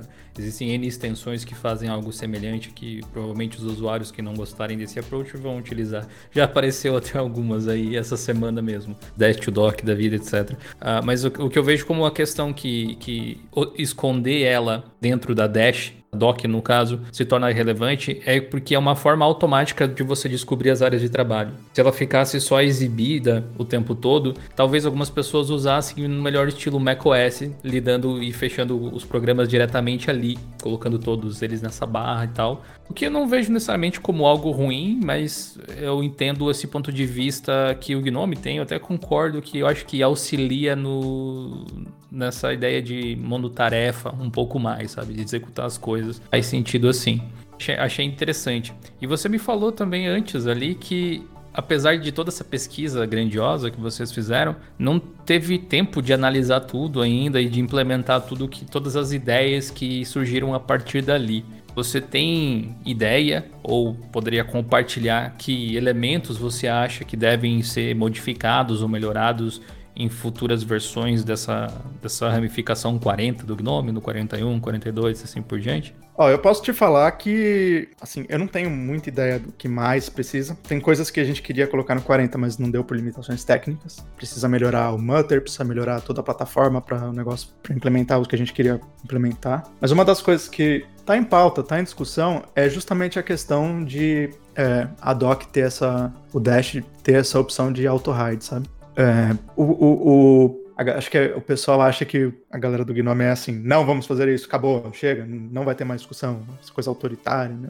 Tá tudo, tá tudo aberto à discussão. Isso é uma das coisas que tá sendo, assim, eu vi algumas conversas rolando, e é uma questão de quanto valor vai adicionar versus o quanto vai ser difícil manter versus o quanto é, isso vai é, divergir o Gnome da proposta do ambiente, entendeu? E se, se, fizer, se fizerem as contas e der um número positivo, por que não? Vai, vamos fundo, vamos implementar isso e, e vai, ser, vai ser o que tiver que ser. Tá, tá, tudo, em, tá tudo em aberto para discussão, mas é, é mais ou menos que nem a ciência, sabe? Você não prova que o dock é, dessa forma é melhor, mas você, é, você, você não prova que ele tá certo, mas você pode provar que ele tá errado. É, em grande parte, esse tipo de, de sugestão, sei lá, vamos chamar assim, é baseado unicamente na experiência individual de cada usuário, né? Então, a, a interessante da pesquisa que vocês fizeram é justamente isso, para coletar a informação de muitas pessoas e tentar encontrar elementos que uh, façam sentido para a maior parte, sabe? E o, o Gnome, pelo menos o Gnome Vanilla, vamos chamar ele assim, mais puro, aquele sem modificações feitas por terceiros, às vezes eu encaro ele como se fosse o, o o Android mais puro, que depois as distribuições customizam, do mesmo jeito que os fabricantes de celulares modificam as interfaces, para oferecer a experiência que eles acreditam que é melhor para os clientes ou usuários daquela distribuição específica. O Ubuntu faz isso, o Pop O S faz isso também, e, e assim por diante. Você acha que empresas, já que a Endless, por exemplo, financiou essa... Apesar de não ser mais uma empresa, né? Financiou essa pesquisa e tal, elas acabam tendo... indiretamente, até por uh, de repente contratar as pessoas para trabalhar, como a Red Hat faz, no futuro do que o Gnome vai ser, e como ele vai ser depende um pouco do objetivo da empresa para com a interface no seu produto. Existe uma relação nesse tipo de coisa? Tem empresas que contribuem com o Gnome, mas são indivíduos das empresas, né? Assim, a visão de o que uma empresa tem, do que ela quer que o Gnome seja, isso faz parte da lista lá dos patrocinadores. O Neil McGovern, que é o diretor executivo do Gnome, ele ajuda a coletar essas, essas visões diferentes e ver o que dá para fazer. Mas nesse quesito, assim, a comunidade é soberana. Então, se tiver um consenso de que determinada funcionalidade não se encaixa no... no ambiente, a comunidade é soberana, entendeu? Nenhuma empresa tem o poder de controlar o Gnome. Mas, assim, é uma relação difícil de explicar, porque é, são indivíduos que representam empresas, e empresas têm diferentes, é, têm, têm diferentes visões do que elas querem para o desktop, e às vezes a, a visão bate com o que o Gnome se propõe, às vezes não bate. O mais produtivo nessa situação toda é encontrar o que a gente tem em comum e, sabe, é, fazer as empresas, estimular as empresas a contribuírem com aquilo que, que tem em comum. De alguma forma, de, é, reduzir as divergências entre distro, por exemplo, e Gnome. É, algumas é, empresas é, é, fazem isso com... é, é realmente um pouco confuso, tipo, de, de entender, porque uh, é um pouco vago, né? É um pouco abstrato, realmente se perde nesse, nesse sentido. Mas, vamos dizer assim, digamos, a Endless gostaria que o Gnome fosse de uma determinada forma, o que tivesse tal funcionalidade, porque vai ajudar que, com que o Endless O S precise de menos modificações para se tornar o que eles almejam que ele se torne. Por conta disso, você ou mais desenvolvedores são contratados para tentar implementar essa funcionalidade lá. Caso você não consiga fazer essa implementação, estamos usando a Endless como exemplo, mas teoricamente poderia ser qualquer uma. Existe a possibilidade da empresa trocar o desenvolvedor ou criar, fazer algum tipo de pressão para que isso aconteça. Ou, ah, você vai ser demitido, vão colocar alguém que faça o que a gente quer no seu lugar, ou alguma coisa assim, do ponto de vista empresarial. Da outra ponta, você diz que o Gnome como entidade tenta se sobrepor e não deixar nenhuma dessas empresas fazer isso. Mas como você mencionou antes, o Gnome não é algo monolítico, então quem ou o que é o Gnome que bloqueia que esse tipo de coisa aconteça exatamente? Tô tentando entender um pouco melhor. Peraí, eu vou tentar explicar isso de uma maneira um pouquinho diferente. Para começar, que uma empresa que, que ameaça o funcionário de demissão por não conseguir implementar alguma coisa no Gnome, é, tem um problema, assim, é fundamentalmente um problema de compreensão do que, que é software livre. Sim, sem dúvida. É, já, já tá errado, já começou, assim, muito errado. o, o, que não quer, o que não quer dizer que não possa existir, né? Não, é, exatamente, mas é, dificilmente essa abordagem vai vingar em alguma coisa. Pode trocar quantos desenvolvedores for, entendeu?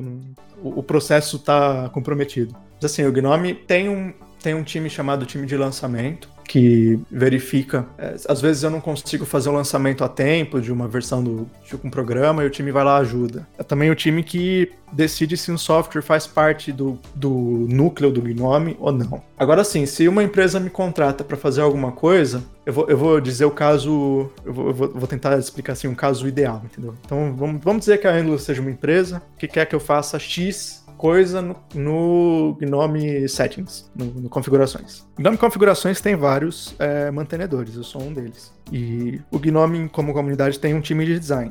Então, eu vou lá, vou ter que conversar com, a, com o pessoal, vou ter que conversar com o time de design. Fala, gente, ó, tal empresa quer que eu faça tal coisa. Procede, posso fazer uma implementação aqui para vocês verem como é que vai ser, posso... Aí pode, aí pode, a resposta pode ser uma de várias, entendeu? Pode ser assim, não, a gente realmente não tem interesse nisso, isso está completamente fora do que a comunidade quer. Ou então pode ser, não, não nem precisa fazer protótipo, já vai fazendo um negócio que a gente realmente quer essa funcionalidade. E aí faz, alguém vai revisar o código e vai entrar no Gnome, ou não. Se não entrar no Gnome, vai ter que, a empresa vai ter que levar como um, um, um código, é down, a gente chama de downstream, né? Então é uma modificação é, da empresa para a própria versão do Gnome, então... Ou vai criar um fork. Isso acontece com, com o Ubuntu ali, por exemplo. É isso que acontece. É. Ou vai criar extensões para o Gnome Shell, ou vai é, criar um fork de algum programa, ou vai empacotar o programa com alguns patches separados. E aí, assim, vai, de, vai da empresa como que ela vai lidar com isso, entendeu? Mas a comunidade, ela é soberana no que... O, os mantenedores são soberanos do que acontece nos próprios programas. Então, por exemplo, se a Endless é, fosse uma empresa e, e mandasse fazer uma determinada coisa, uma coisa X no calendário, eu sou o único mantenedor.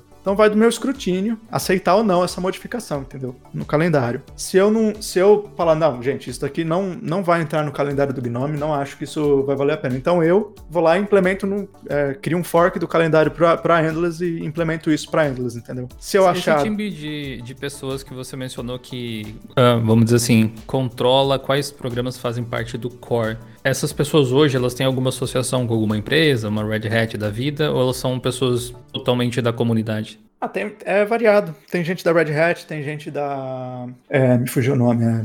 Não é a Collabora. Tem, tem gente da Collabora, mas também tem... É, Code, CodeThink. Esse é o nome da... É uma empresa britânica. Tem contribuidores individuais que não tem associação nenhuma. Tem, enfim, tem uma variedade. Você não mas... acha que, que a presença deles ali, não que eu seja contra isso necessariamente, mas a presença deles ali pode influenciar na decisão do que vai e do que fica baseado nas necessidades das empresas pelas quais eles são contratados? Isso é o que acontece, Jonathan, é mais ou menos o que acontece com o kernel do Linux. As pessoas se identificam mais como desenvolvedores do kernel do que, por exemplo, desenvolvedores da A M D ou desenvolvedores Da, da Intel, entende? Certo. Esse lado então, fala mais forte. É. Então, assim, é, é, a gente tem o termo, a gente tá usando o chapéu. Então, assim, quem, quem tá no time de lançamento, por exemplo, quando vai revisar alguma coisa assim, vai usar o chapéu do Gnome. Então, vai pensar o que é melhor pro Gnome.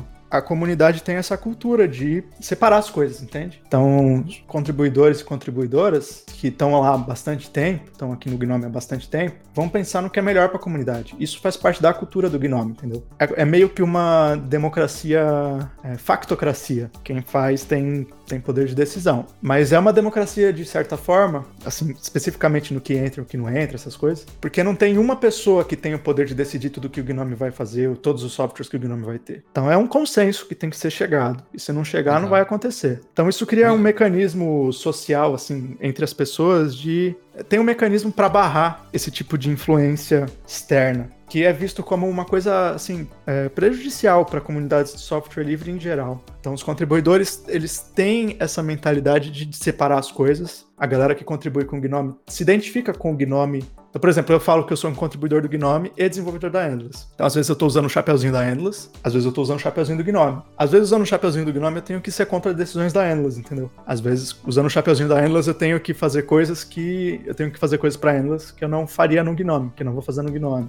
E isso é uma coisa, assim, bem forte que tem na comunidade. Então... E eu, eu, eu achei muito legal você explicar isso, porque provavelmente eu nunca consegui explicar para as pessoas como o modelo de desenvolvimento open source funciona. Eu acho que finalmente eu consegui extrair de você o que eu queria.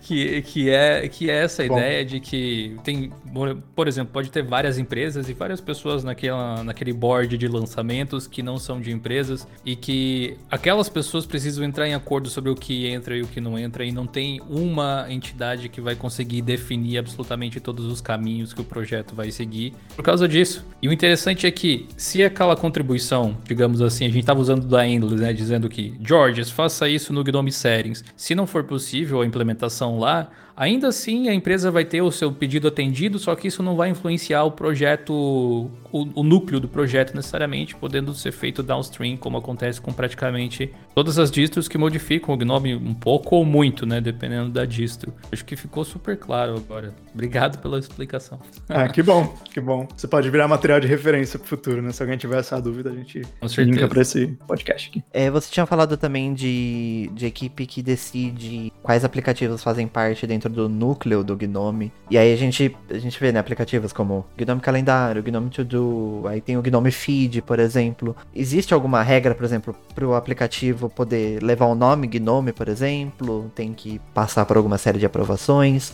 Ou qualquer um pode usar é, o nome, não necessariamente ser considerado um aplicativo do Gnome, mesmo que chame assim? Existe alguma regra quanto a isso? É, então, isso é, isso é uma coisa muito recente, né? Então, eu corro o risco de explicar alguma coisa aqui e ficar defasado em pouco tempo, mas eu, o meu entendimento é que é, tem que estar tá resolvendo um problema latente na comunidade. Então, por exemplo, o calendário, primeiro que ele leva o nome Gnome Calendário, então ele não tem é, ele não tem branding, ele não tem a marca dele, que é o nome do aplicativo, diferente. Então ele é o calendário do Gnome, ele é uma, uma coisa assim, plana, né? Ele faz, ele faz parte do core, do núcleo do Gnome, porque sem o calendário do Gnome, o Gnome fica um, um desktop incompleto. Faltou um programa, assim, importante pro, pro, pro, pro, pro Gnome. Então, eu, minha compreensão é de que uma das coisas mais importantes para um programa poder ter o nome do Gnome é, é justamente estar tá suprindo uma necessidade latente do ambiente. É,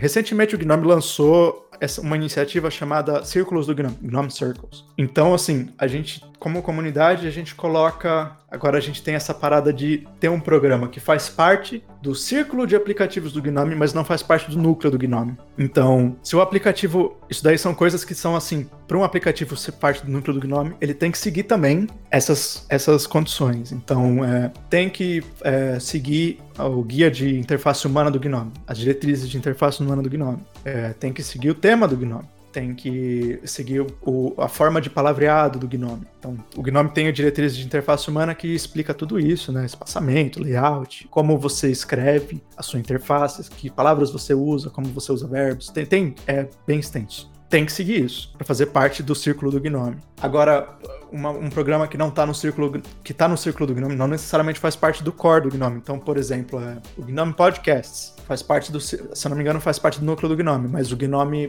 tem um programa chamado Teleport, que segue todas as diretrizes de interface do Gnome, que é, é um programinha que você abre em dois computadores na mesma rede e consegue trocar arquivos ali. Então você teleporta, teleporta arquivos. Ah, é o, é o Warpinator do Gnome. É. Então, ele não faz parte do núcleo, entendeu? Ele tem a própria marca, que é Teleport, mas ele segue todas as diretrizes de interface, ele... É, é um aplicativo de terceiros do Gnome, dentro do ambiente Gnome. Ele se mescla muito bem. Então ele faz parte dos círculos. Essa é uma existe, novidade, existe essa tipo coisa uma, mais recente. Existe, existe tipo uma listinha, assim, de quais são os, os tipos de aplicativos que são considerados core de um desktop environment.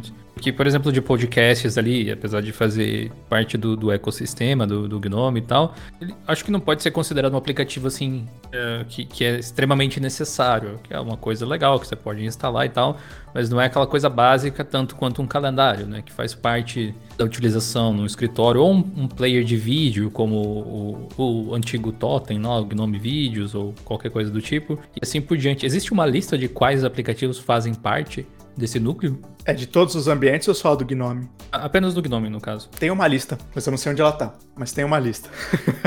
É, o Gnome, os círculos do Gnome tem, é, tem uma listinha aqui de todos os círculos. É um sitezinho que se chama circle ponto gnome ponto org e tem a lista e tudo mais. Agora, os aplicativos do núcleo do Gnome eu acho que é um pouco mais complicado porque eles estão numa lista bem obscura, enterrada num repositório. Tenho que dar uma olhada, mas existe essa lista. É aquela definição de o que é básico, ela muda naturalmente, né, ao longo do tempo. O que era básico lá no início dos anos dois mil é bem diferente do que é considerado básico hoje em dia. Mas eu acho que a gente vê entre aspas, assim, o básico e alguma distribuição que traz o Gnome meio que padrão, sem grandes modificações, com esse core. E até isso acho que passa pela própria decisão da distribuição. O, o Raul, por exemplo, gosta de, bastante de usar o Fedora. Acho que o Fedora traz muito do ecossistema Gnome quase como um todo, com poucas diferenças em relação aos aplicativos do próprio Gnome, né? Tem poucas coisinhas que são exclusivas do Fedora. Tem aquele aplicativo de reportar bugs, eu acho que é diferente, coisas é. assim, né? Essa parada do núcleo é mais ou menos como se o Gnome estivesse diz, dizendo assim, é, esses aplicativos, eles são uma parte integral do Gnome, e se você não estiver colocando ele na tua distro, o Gnome vai estar incompleto, entendeu? Vai perder funcionalidade básica. Então, é... a ideia é mais ou menos essa, entendeu? Então, por exemplo, se você é, não... se a distro não colocar o calendário do Gnome, não vai conseguir abrir. É, no Gnome Shell tem aquele calendário, né? Tem os eventos e tal, e não vai conseguir abrir o calendário. Se a distro não colocar o Gnome Meteorologia, não vai conseguir abrir o Meteorologia no, no, do, a partir do Shell, entendeu? Na, na seção de Meteorologia. Se não tiver o relógio do Gnome, não vai conseguir, entendeu? Vai, vai perder funcionalidade que é, assim, é fortemente integrada no, no ambiente. Então, para coisas mais óbvias, tipo o Nautilus ou é, o gerenciador de arquivos compactados, coisas assim que fazem parte da experiência do usuário final, acredito. É, é exatamente. Eu, eu tenho algumas perguntas aqui em particular, ou tópicos que eu gostaria que você comentasse, George. Em primeiro lugar, você vem trabalhando também muito com, com o Wayland. A gente vai falar sobre as suas contribuições com o O B S Studio daqui a pouco também, que foram bem bacanas. Inclusive, por algum motivo misterioso, para mim nunca tá funcionando o Wayland para gravar a tela no O B S, as distros que eu testei recentemente. Mas eu queria que você falasse do tal PipeWire também, se você tem alguma informação, que parece que vem acompanhando essa evolução. Parece que a NVIDIA finalmente resolveu também dar uma força pro, pro Wayland. O que, que você tem a dizer a respeito disso? É, o que, que eu posso falar, cara? Eu sou, eu sou absolutamente apaixonado pelo Wayland, pelo, pelo, pelas as tecnologias que eu, que eu digo que vão compor, compor o futuro do desktop do Linux. Eu, eu, é, isso é um pouco, assim, egoísta também, porque como eu sou um mantenedor do Mutter, que é o compositor do Gnome Shell, eu tenho que lidar, eu tenho que escrever código que usa o Wayland, e às vezes eu tenho que corrigir bugs que usam X onze. E, pelo amor de Deus, cara, eu não quero nunca mais ter que lidar com X onze na minha vida. Nunca mais. Eu sei que, assim, são coisas diferentes quando você olha para a perspectiva de alguém que só quer usar e de alguém que só quer desenvolver. Mas é muito retrógrado, cara. Tem que lidar com, com comportamento não definido, tem que lidar com código antigo, tem que lidar com... É péssimo, é difícil corrigir, as, é difícil fazer as coisas funcionarem. E com o Wayland as coisas são, assim, do ponto de vista, pelo menos pra mim, como um desenvolvedor, é fantástico, é tudo muito bem definido, você sabe que você cometeu um erro, porque, por exemplo, você tem uma, uma funcionalidade X que tá lá, um protocolo Wayland X, tem lá toda a descrição de como o negócio tem que funcionar, tá, tá tudo certinho, as interfaces são bem definidas, é... é É, é, pra mim é latente que é tecnicamente superior. É mais adequado pra qualquer computador feito depois dos anos dois mil. Então, assim, pra mim é, é um pouco... é um pouco egoísta, né? Porque eu não quero nunca mais ter que lidar com X onze na minha vida, cara. Mas, assim, o Wayland, ele... Além disso, ele também traz coisas que são, assim, matematicamente impossíveis de fazer no X onze. Então, você não tem mais tiering no Wayland. Por, por padrão. O Wayland garante isso por, por design, entendeu? Uma coisa que você não consegue ter no X onze de jeito nenhum. Inclusive, a própria pessoa que começou o Wayland, ela começou porque ela não conseguiu corrigir isso no X onze depois de três tentativas diferentes. Então, entender a história do projeto faz você entender o que, que, o que, que ele tá tentando resolver, né? Que motivou é. a existência, em primeiro lugar. É. E, assim, eu acho que o Wayland é É fantástico, é o PipeWire é um projeto absolutamente fantástico também, é desenvolvido pelo Wintainments, que é muito antigo na comunidade de software livre, desde mil novecentos e oitenta ele tá por aí. Ele é famoso porque ele criou o JStreamer, né? Ele foi o autor do JStreamer, e agora ele tá fazendo o PipeWire, e é um projeto fantástico, tecnologicamente falando, é fantástico, a evolução tá sendo, assim... surreal. Três meses ele reimplementou, por exemplo. Eu tive um dedinho aí, mas isso daí, noventa e cinco por cento é o Win. Cara, sozinho, implementou todo o, o Pulse Áudio dentro do, do PipeWire. Três meses e meio. é, é, é, é fora do... É fora do... Cara, é fora da curva. Então, assim, essas tecnologias... Isso tudo vai... Eu, eu acredito fortemente que isso tudo tá se somando pra gente fazer o futuro do desktop. Então... Todos os problemas que, vem, que a gente tem acompanhado e tendo que lidar ao longo dos últimos trinta anos, estão aparecendo formas de resolver eles, entende? E essas formas estão se juntando para fazer uma, uma plataforma nova. Então, é, você tem o Flatpak, que eu sou também um grande entusiasta do projeto. Você tem o Flatpak, por exemplo, conseguindo rodar os programas dentro de um sandbox, resolvendo o problema de distribuição. Você tem o PipeWire, que está unificando áudio e vídeo. PipeWire nasceu da mesma forma que o, que o Pulse Áudio, ele gerencia o áudio do computador. PipeWire, ele nasceu como Pulse Vídeo para gerenciar as câmeras do computador. Aí depois virou Pinus e depois virou PipeWire. PipeWire foi crescendo em escopo e, na verdade, o, o, a arquitetura básica que o Win fez lá no começo, ela se provou tão boa que ele consegue implementar áudio, vídeo, webcam, tudo no mesmo projeto. É muito bom, é muito interessante. Se, se a galera que tiver interesse, assim, ver uma, ver uma arquitetura de software fantástica e na prática, eu recomendo dar uma olhada nesse projeto. É um exemplo que, que eu vou levar pra vida, assim. E aí a gente tem, assim, esses projetos que estão se juntando e eu sou um grande entusiasta. O Wayland pra mim é fantástico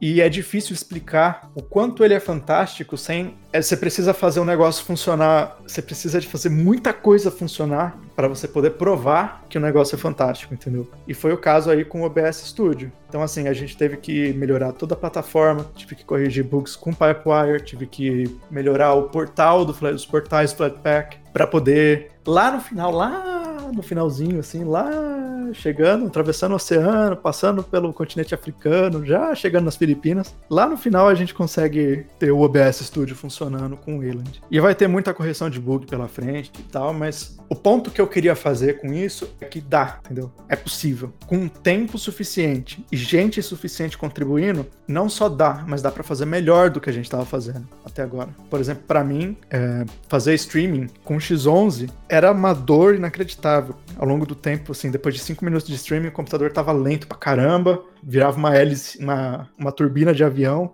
a ventoinha do computador. Com o Wayland, com, com tudo que a gente conseguiu fazer no Wayland, fazer streaming no O B S Studio tem impacto próximo a zero, entende? Uma coisa que não é possível com o X onze, ponto final, não tem como, não tem como corrigir. Eu é. acho que não é possível em nenhum sistema operacional, na realidade, é. não só Linux, praticamente. Isso, isso torna as coisas definitivamente mais interessantes. Eu acho que o problema, não é que não é um problema, né, mas tipo, o problema da popularidade entre os, os não desenvolvedores do Wayland é que ele só vai aparecer quando algo der errado.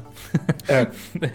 Quando tiver tudo funcionando, o usuário não vai perceber que ele tá ali. E acho é. que, que essa ideia, né, tá se aproximando muito disso. Eu tô é, numa semana de testes aqui de um dos quadros do canal que eu, que eu tô fazendo recentemente, testando uma distro escolhida pela galera por uma semana. E apesar de acreditar que não tô nas versões mais recentes, porque a distribuição escolhida foi o Debian, né, tem uns pacotes um pouquinho mais antigos, ele tá rodando por padrão com um Wayland e ele funciona muito bem também. O único problema que eu tive foi realmente gravar a tela usando o O B S Studio, que eu utilizei a versão Flatpak. Talvez não exista a implementação necessária para funcionalidade plena. Você usou o Flatpak ou o Flatpak Beta? Eu usei o Flatpak. É o Beta que tem esse suporte. O lançamento, o O B S Studio que vai vir com isso, com suporte ao Wayland, vai ser o vinte e sete. Só que ele ainda não foi lançado. A gente ainda tá no vinte e sete, no R C um. Então, isso daí tá no FlatHub Beta. E hum. quando, quando lançar o vinte e sete, eu vou mandar pro FlatHub normal. E, na verdade, eu tenho, assim, abrindo um parênteses, eu tenho, assim, planos grandiosos pro O B S Studio. Eles têm, recentemente, eles... aceitaram minha contribuição adicionando Flatpak no O B S Studio. Então agora todo commit que tem toda a contribuição do O B S Studio, ela gera um bundle Flatpak. Então você consegue ir lá no O B S Studio, pegar um commit específico e baixar um Flatpak bundle, instalar e testar no teu computador. Então isso já já tá acontecendo. Então daqui para frente, o que, que eu quero fazer? Eu quero fazer o O B S Studio no Flatpak ser cem por cento igual ao não Flatpak, então ter todas as funcionalidades habilitadas. Quando isso acontecer, vai precisar, assim, isso vai precisar, claro, muita,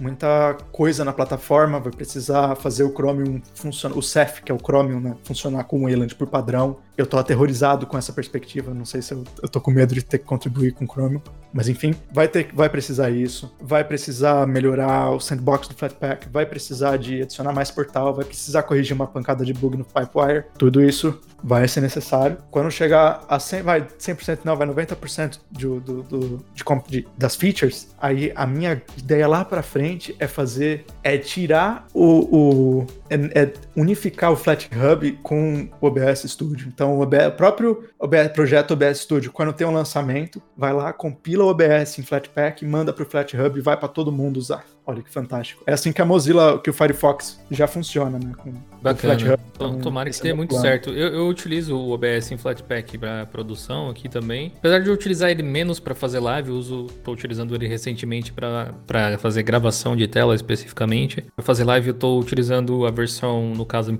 .dep, né? Na minha distro aqui mesmo, que eles disponibilizam lá. É, por conta de um detalhe ou outro, algum plugin, alguma coisa de comunidade que, ele, que você adiciona no, no O B S Studio que ainda não funciona perfeitamente a edição Flatpak, mas eu consigo reconhecer o quanto ele evoluiu ao, ao longo do tempo. É super interessante de ver. E é muito legal ver que você tem grandes planos aí para ele também. A, a minha última pergunta em relação ao Gnome é para falar sobre mais uma das coisas que in, incomoda... Tipo, tá na boca dos haters do Gnome, digamos assim, que são as extensões. Tudo no Gnome precisa de extensão. Já ouvi alguma vez essa frase. Apesar de eu não concordar com ela, eu, eu acho que às vezes falta a explicação do, da intenção por trás dessas extensões. Como a gente conversou ao longo desse episódio, se depender da vontade de cada um dos desenvolvedores, o Gnome seria diferente. As extensões permitem isso. Na realidade, permite que os insatisfeitos fiquem satisfeitos, basicamente. E funciona num conceito parecido com um navegador de internet. Mas o que eu vejo que muita gente fica com o pé atrás, assim, é, ah, é um pouco imprevisível o que vai acontecer, porque a cada nova versão as extensões precisam ser compatibilizadas e tal. Eu gostaria de saber o que você pensa a respeito da, das extensões, se, vocês acham, se você acha que elas têm alguma função dentro da comunidade, qual seria elas, e também se existe alguma intenção por parte do Gnome de tentar evitar essa quebra entre cada um dos ciclos. Existe alguma coisa que pode ser feita em relação a isso? Primeiro que eu, eu como desenvolvedor do Gnome Shell, eu, eu posso falar assim, com cem por cento de certeza que não tem dúvidas que a comunidade do Gnome, em geral, entende que as extensões são super úteis. Tanto para o desenvolvimento do Gnome, então tem coisas que a gente teve que fazer para os testes de usuário, por exemplo, que a gente fez usando extensões. É, ia demorar muito mais tempo se tivesse que fazer de outra forma, entende? Às vezes um designer quer testar alguma coisa, sabe, vai dar um puta trabalho fazer um negócio com... mudar o GNOME Shell, criar uma nova imagem de máquina virtual e tudo mais. Faz uma extensãozinha ali, o pessoal testa, pá, pum, rapidinho. Não tem dúvidas de que é um negócio útil. É muito útil, cara. Assim, esse primeiro ponto tá fora de, fora de questão, assim. É, todo mundo entende que extensões são úteis. Agora, sobre quebrar as extensões, isso é uma parada de, muito difícil de evitar, porque as extensões, elas são muito poderosas, porque elas têm acesso a tudo que o GNOME Shell faz internamente. Então, assim, se eu for corrigir um bug, eu tô correndo o risco de quebrar uma extensão. Na prática não é tão assim, mas existe o risco, entendeu? Se eu mudar uma linha de código, eu posso estar quebrando uma extensão. Então, tentar fazer o negócio ser estável é, vai implicar a perda de funcionalidade. Então, as extensões não vão poder mudar coisas. E aí perde a... boa parte da, da utilidade delas, entende? O que a gente está fazendo agora com o projeto Extensions Rebooted, que está sendo liderado aí pelo Sriram Ramkrishna, contribuidor há mais de vinte anos na comunidade Gnome, e também de outras pessoas envolvidas com extensões, ao invés de tentar, sabe, reforçar essa ideia de que uma hora vai ter que aparecer uma, um meio de fazer extensões serem estáveis, é trazer a galera que cria extensões pro Gnome mais perto da comunidade. Então, por exemplo, o Gnome quarenta foi o primeiro lançamento do Gnome que teve um tutorial extensivo escrito por autores de extensões de como portar a sua extensão pro Gnome quarenta, sabe? O que que provavelmente vai quebrar e o que que não vai quebrar. Então, o processo, pelo que eu tô vendo aqui, tô acompanhando a uma certa distância, mas tô acompanhando, é que tá tendo, as extensões estão sendo portadas com mais facilidade, mais agilidade, e a ideia é essa, né? Trazer a galera mais perto da comunidade. Eu tô sempre lá nos, can- no, nos canais das extensões, tem um canal chamado Shell Extensions, que desenvolvedores de extensões podem entrar para tirar dúvida, para perguntar como é que pode fazer alguma coisa. Eu tô lá ajudando a galera, o Florian tá lá ajudando a galera. Esse, esse canal é, é onde? No Telegram, na comunidade do próprio Gnome, no I R C? Onde é que... é no I R C barra Matrix. Então você consegue entrar usando o I R C e você consegue usar é, qualquer cliente Matrix por aí. Então tem o Riot, não, não é mais Riot, né? Mudou o nome. Element, eu acho. Você tem o Fractal, que é um programa do Gnome. É, você pode usar usando, entrar usando o navegador também. Enfim, você tem várias opções para entrar nos canais aí. A gente pode deixar na, na, um link aqui no podcast, um, na descrição do podcast para assim. assim, a ideia é trazer a galera mais perto, ajudar quem precisa, as informações direto da fonte, entendeu? Não deixar todo mundo ao relento, sabe? Tendo que pesquisar por conta própria como é que faz tal coisa, por que que mudou, por que que quebrou, por que que... Isso tá se provando, está se provando, assim, uma maneira... Eu acho que das opções que a gente tem, provavelmente essa tá se provando a melhor delas. Então, assim, tem esse projeto, ele tá engatinhando ainda, né? Mas já tá tendo resultados fantásticos, mas tá engatinhando. Então, tem muito potencial pela frente. A ideia, mais pra frente, é fazer testes automatizados das extensões. Então, todas as extensões, elas vão ser hospedadas no GitLab do Gnome, num projeto separado, né? Numa, num projeto separado específico para as extensões. Elas vão com, poder contar com um teste automatizado, que não vai conseguir testar tudo, claro, mas vai, vai pelo menos conseguir testar, sei lá, se vai quebrar o Gnome ou não. Enfim, uma infraestrutura para ajudar desenvolvedores e desenvolvedoras de extensões. E, e abraçar essa natureza instável e desenvolvedores e desenvolvedoras consigam é, reagir de maneira mais rápida, mais fácil, e perguntar o que, que aconteceu, ter, uma, ter linha direta com todo mundo que está contribuindo, entendeu? Tirar, tirar os muros. Eu acho que essa... Pra, Essa era, esse era o grande problema entre desenvolvedores de extensões e contribuidores do Gnome. Eram os muros, entendeu? A gente quer quebrar eles, quer trazer todo mundo pra perto, todo mundo junto, a gente vai mais longe. Eu, eu vejo que tem algumas pessoas... Que aí a gente entra naquela, né? Que tem alguns usuários de Gnome que ficam com esse preconceito, com, com extensão, enquanto os desenvolvedores mesmo não, não tem essa questão, sabe? E realmente é, tipo... Você não tá contente cem por cento com a maneira que o Gnome funciona? Você pode usar uma extensão e resolver esse ponto específico. É claro, tem algumas extensões que eu uso que eu gostaria que tivessem no, no Gnome nativo, mas nem todas é possível por motivos X, Y, Z e tá tudo bem. Mas, mas eu acho que é, um, é uma ferramenta muito legal, assim, tipo, ter esse suporte, inclusive, pra... Porque a gente consegue fazer basicamente o que a gente quiser, né, com o sistema de uma maneira simples, sem precisar ficar...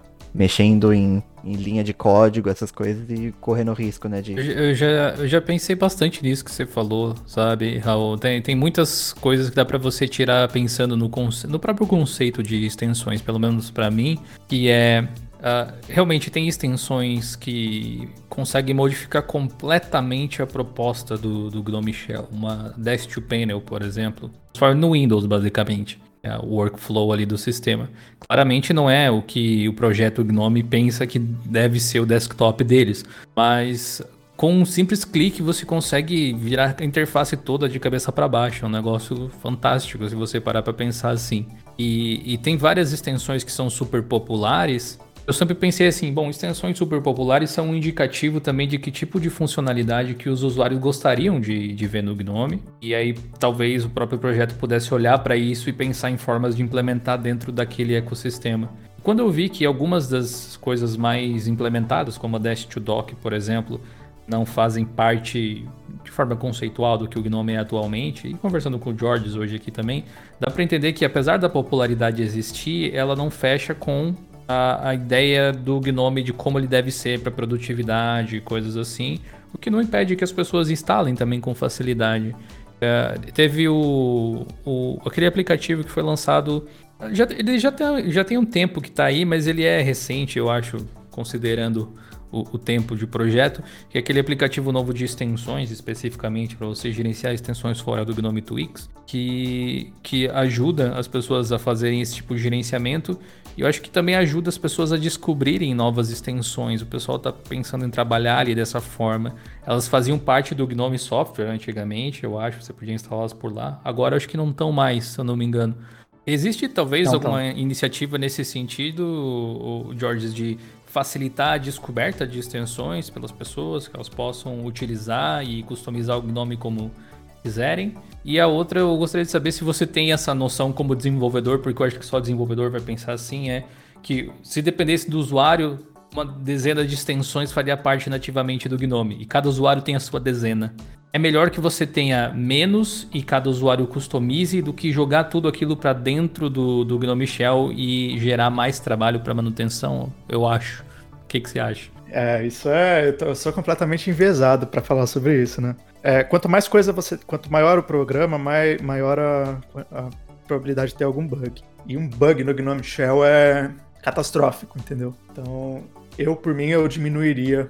Eu, eu tenho a tendência de diminuir para evitar problemas. Mas, assim, é, tem uma parada, Jonathan, que é o, o, o viés de seleção. a gente não tem métricas no Gnome. Isso é uma coisa, isso é um tópico à parte. Eu gostaria que o Gnome tivesse métricas, métricas anônimas, mas que fossem boas o suficiente para a gente poder tomar decisões de design. Mas o Gnome não tem métricas, a gente não sabe quantos usuários o Gnome tem. A gente sabe que é um número, assim, bem alto, mas a gente não sabe quantos, número real, a gente não tem. Então você pega as extensões mais populares, sei lá, Dash to Dock. Você vê lá que ela tem, é, sei lá, quinhentos mil usuários, meio milhão de pessoas usando. Quanto que isso significa? Isso é dez por cento da comunidade que usa Gnome? Ou é cinco por cento? Ou é um por cento? Ou é metade, entendeu? Metade não é, porque a gente sabe que é um número bem alto, mas... Então, assim, não tem uma base para tomar essa decisão, assim, não tem dados para tomar uma decisão dessa, entendeu? De que extensões são populares e quanto isso faz é parte do... Qual porcentagem da comunidade que está usando. Se for uma coisa que noventa por cento das pessoas estão usando, então é uma falha óbvia, entendeu? Mas a gente não sabe quanto é.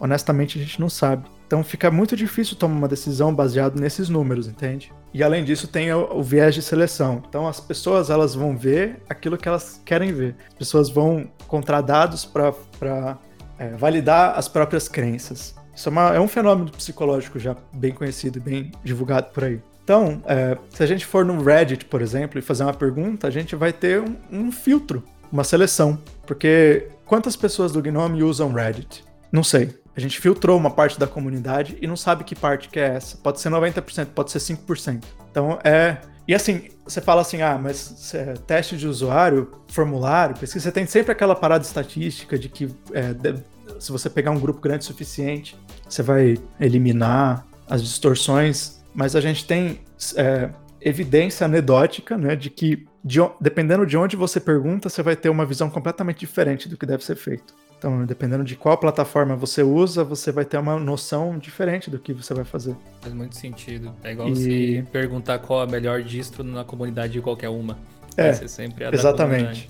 E assim, isso fica muito difícil usar isso, esse, essa abordagem para tomar decisões. Então, o Gnome faz, faz coisa, uma coisa mais estruturada, que é teste de usabilidade, etc, et cetera. Porque isso é um pouco mais confiável, entendeu? A gente pode ter a certeza de que a gente não vai estar... Tá deixando de fora um determinado grupo ou uma determinada classe, ou enfim, tem um pouco menos de insegurança de, de usar isso. Agora, sobre as extensões, eu não sei, cara. É, isso é um software livre, entende? A não ser que você esteja sendo obrigado a usar por algum motivo, faz parte da empresa que você trabalha, você trabalha alguma coisa assim, você pode testar extensões, você pode testar outros ambientes. Quem ganha usando o software livre é o usuário, mais do que o desenvolvedor. Na verdade, eu tenho a opinião ra- super radical de que não existem usuários, existem contribuidores e pessoas que ainda não contribuíram. Todo mundo é contribuidor em potencial, num software livre, numa comunidade, em qualquer comunidade livre. Então, assim, é, não, não tem essa coisa de que, ah, eu não vou usar teu produto e você deveria me conquistar. É claro que eu quero que todo mundo tenha acesso ao software livre, eu quero que todo mundo tenha acesso ao Gnome, eu quero que o Gnome seja acessível para quantas pessoas foram possíveis, entendeu? Então, é, o Gnome tá, por exemplo, tá tendo grupos de usuários de Gnome, É, emergindo no continente africano. Isso é uma coisa que a gente nunca teve antes, cara, mas tá começando a criar essa, essa dispersão, essa pulverização do Gnome por, em, em lugares que antes não tinha penetração na, no computador das pessoas. E pra mim isso é fantástico. Eu acho que você ganha mais usando software livre do que usando o Gnome especificamente. Então, se você usa o K D E, você já ganhou muito, entendeu? Se você usa o X F C E, você já ganhou muito. Você é você que se beneficia. Agora, se você usa o Gnome, eu tô super interessado em entender como que você usa, por que que você usa desse jeito e tal. Se você faz alguma modificação, você tem que usar alguma extensão, isso é uma especificidade sua que não se aplica para a maioria das pessoas? Ou será que tem algum padrão por trás disso e talvez seja bom revisitar esse aspecto do Gnome? Aí é, aí é outros quinhentos, entendeu? Eu, eu entendo essa, essa falta de feedback, assim, um pouco mais direto. Uh, é, um, é um conceito que seria interessante de ser revisto mesmo no, no Gnome, porque tem, tem duas coisas que, que podem ditar como um produto, projeto, como quiser chamar, é feito. E elas são o feedback de usuário, diretamente, dos dados, não o que a pessoa fala, mas o que ela faz, que é geralmente a verdade. É. E, e também o feedback financeiro, né? Visto que não existe o feedback financeiro, porque não se trata de um produto vendido, quando você tem um feedback financeiro, se o produto vende, sinal que você acertou. Se ele não vende, alguma coisa está equivocada. Mas seria interessante ter esse, talvez essa coleta de dados anônima que você falou, que levantasse estatísticas de utilização e que essas enquetes que vocês fizeram, que Acho que foi um trabalho brilhante, eu realmente não tinha visto algo assim de um, pro, de um projeto open source dos últimos tempos, pelo menos não com essa quantidade de, de, de testes, de, de entrevistas que vocês fizeram. Esse tipo de coisa possa se repetir, talvez em menor escala, para conseguir ser definido, para ajudar a tomada de decisão mesmo, né? Para vocês não ficarem só no feeling ou no que é possível fazer, no que a gente vai buscar. Acho que seria algo importante. É, eu queria lembrar que isso não foi uma decisão, entendeu? Isso daí é só falta de gente para sentar e fazer, pensar como é que fazer e fazer o negócio acontecer. É, métricas anônimas iam ajudar muito, muito. Porque, claro, a gente não está interessado em saber em você, como indivíduo, o que, que você faz, quem você é. é não, não tem nada que a gente vai vender para você. Não vai. Tá mais interessado no padrão de utilização. E, e seria fantástico. Agora, é, acho que é, inter... é pertinente falar que o Gnome, ele tá... Ele subiu algumas plataformas, eu estou pensando especificamente aqui no discourse ponto gnome ponto org, que é um dos canais que tem para a comunidade conversar. É um fórum aberto, entendeu? É, é mais acessível do que I R C, do que Matrix e tal. Então, quando a gente lançou a proposta do Gnome quarenta, os mockups e tudo mais, um dos lugares que a gente observou, anotou o que as pessoas estavam falando, se tinha alguma coisa recorrente e tal, foi o Discourse. Então, é um canal que tá se mostrando bem interessante aí pra galera comentar o que tá achando, é, às vezes fazer alguma pergunta ou divulgar alguma coisa e tal. Não, não supre é, a falta de métricas, mas é um passo, né, na direção de, de coletar uma coisa mais direta, assim, das pessoas. Georges, conta um pouco pra gente sobre as sessões de live coding que você faz lá no seu canal no YouTube. Eu ando fazendo pelos últimos dois anos, mais ou menos. Eu tô fazendo sessões de live coding. Felizmente eu não consegui encontrar uma frequência perfeita, mas ela, elas estão acontecendo, mais ou menos uma vez por semana. Ficou um hiato aí por causa do Covid e tal, depois do lançamento do Gnome quarenta, mas... É, e umas hoje, épocas aí que você tava todo dia, né? É, do final do ano passado até o, mais ou menos o lançamento do Gnome quarenta, eu fiquei trabalhando no Gnome Shell pelo menos três vezes por semana, ao vivo. Então foi um desenvolvimento aberto em todos os sentidos. As pessoas viram o avião sendo construído, entendeu?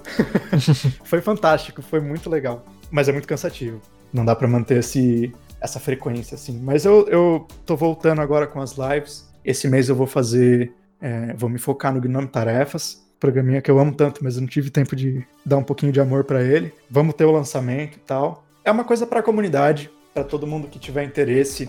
Poder entrar lá, conversar com outras pessoas, com desenvolvedores, desenvolvedoras, contribuidores, contribuidoras, enfim, com todo mundo. Espaço aberto. É um espaço seguro. Tá tendo a, a galera que tá se juntando aí ao redor das lives, ela é uma galera fantástica. A gente sempre bate um papo, assim, pelos comentários e tal. É muito legal.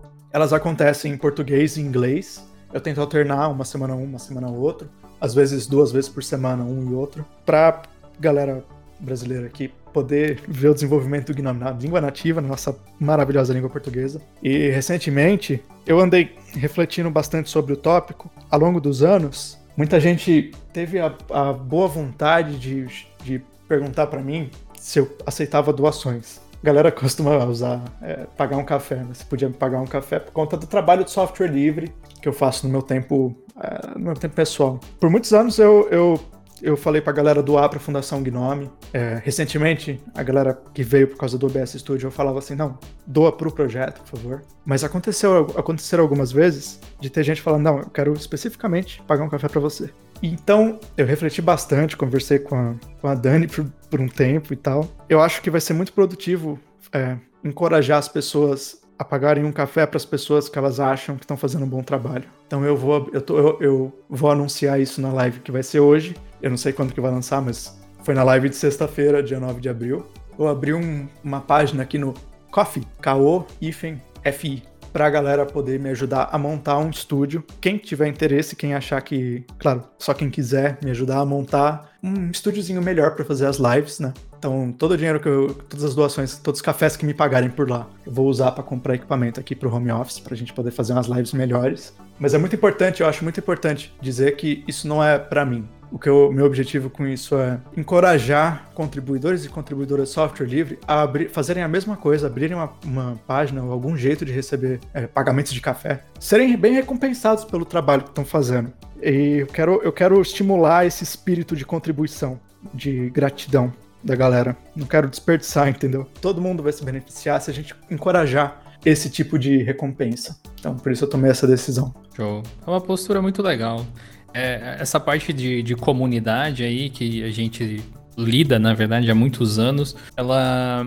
Ela é muito bacana, porque tem pessoas com muita disposição para querer te ajudar e, e elas se sentem parte do projeto de alguma forma fazendo isso, porque elas não têm condições técnicas, às vezes, de ajudar, sabe? Uh, e, e divulgação já não é o suficiente. Então, é, é, é uma forma muito bacana de, de retroalimentação, na verdade. Você mesmo, George, já pagou diversos cafés pra gente das nossas lives. Opa, com certeza. É, Quando, né? Então, muito obrigado aqui ao vivo dessa vez, mas é, é uma forma que você tem, indiretamente, diretamente até, dá para você dizer, de dizer, olha, bom trabalho, continue fazendo isso, é, que, que, que esse valor, mesmo que seja um, um valor ali simbólico muitas vezes, uh, te ajude a melhorar ainda mais, a fazer mais disso que você está fazendo. Eu acho que a, as pessoas com certeza vão fazer essa conexão com você aí, George. Então, até eu andei pesquisando, já que é, é ko traço f i ponto com barra feaneron. Foi fácil de Isso achar. Mesmo. É, e, e você pode ir lá fazer uma doação de quanto você quiser, na realidade. Pagar um, uma... Acho que é, o mínimo é três dólares. Mas para mim, o mais importante, pro ouvinte, para o ouvinte que tá é, acompanhando esse podcast aqui, eu tô falando isso do meu coffee, mas se você acha que tem alguém que tá fazendo um trabalho fantástico na comunidade, vai lá e oferece um café, entendeu? Eu quero alimentar esse espírito na comunidade, essa, essa intenção. Pra mim, eu acho que o futuro, o futuro utópico vai ser quando todo mundo poder, poder se sustentar fazendo software livre. E melhor ainda se não tiver, assim, empresas por trás. Se, se você conseguir construir uma carreira de software livre só com contribuições recorrentes das pessoas que gostam do teu trabalho, pra mim esse vai ser o futuro utópico, entendeu? Eu quero alimentar, retroalimentar esse espírito de, de contribuição. Então vai lá e, e eu tô falando do meu aqui, mas se você pensa, consegue pensar em alguém já que você curte muito o trabalho, vai lá e oferece um café, entende? É isso que eu quero que aconteça, mais do que eu mesmo melhorar meu estúdio. Todos os links que vocês precisam para acompanhar as lives do George e tal, porque esse podcast vai sair é, na quarta-feira, como sempre sai, então essa live que ele mencionou já passou, mas você pode voltar lá no canal dele e conferir, e aí se inscrever para acompanhar as próximas lives sem problema nenhum, assim como todos os links e informações que o George passou ao longo do episódio, aí todos no post é, que fica junto aqui com esse episódio do podcast.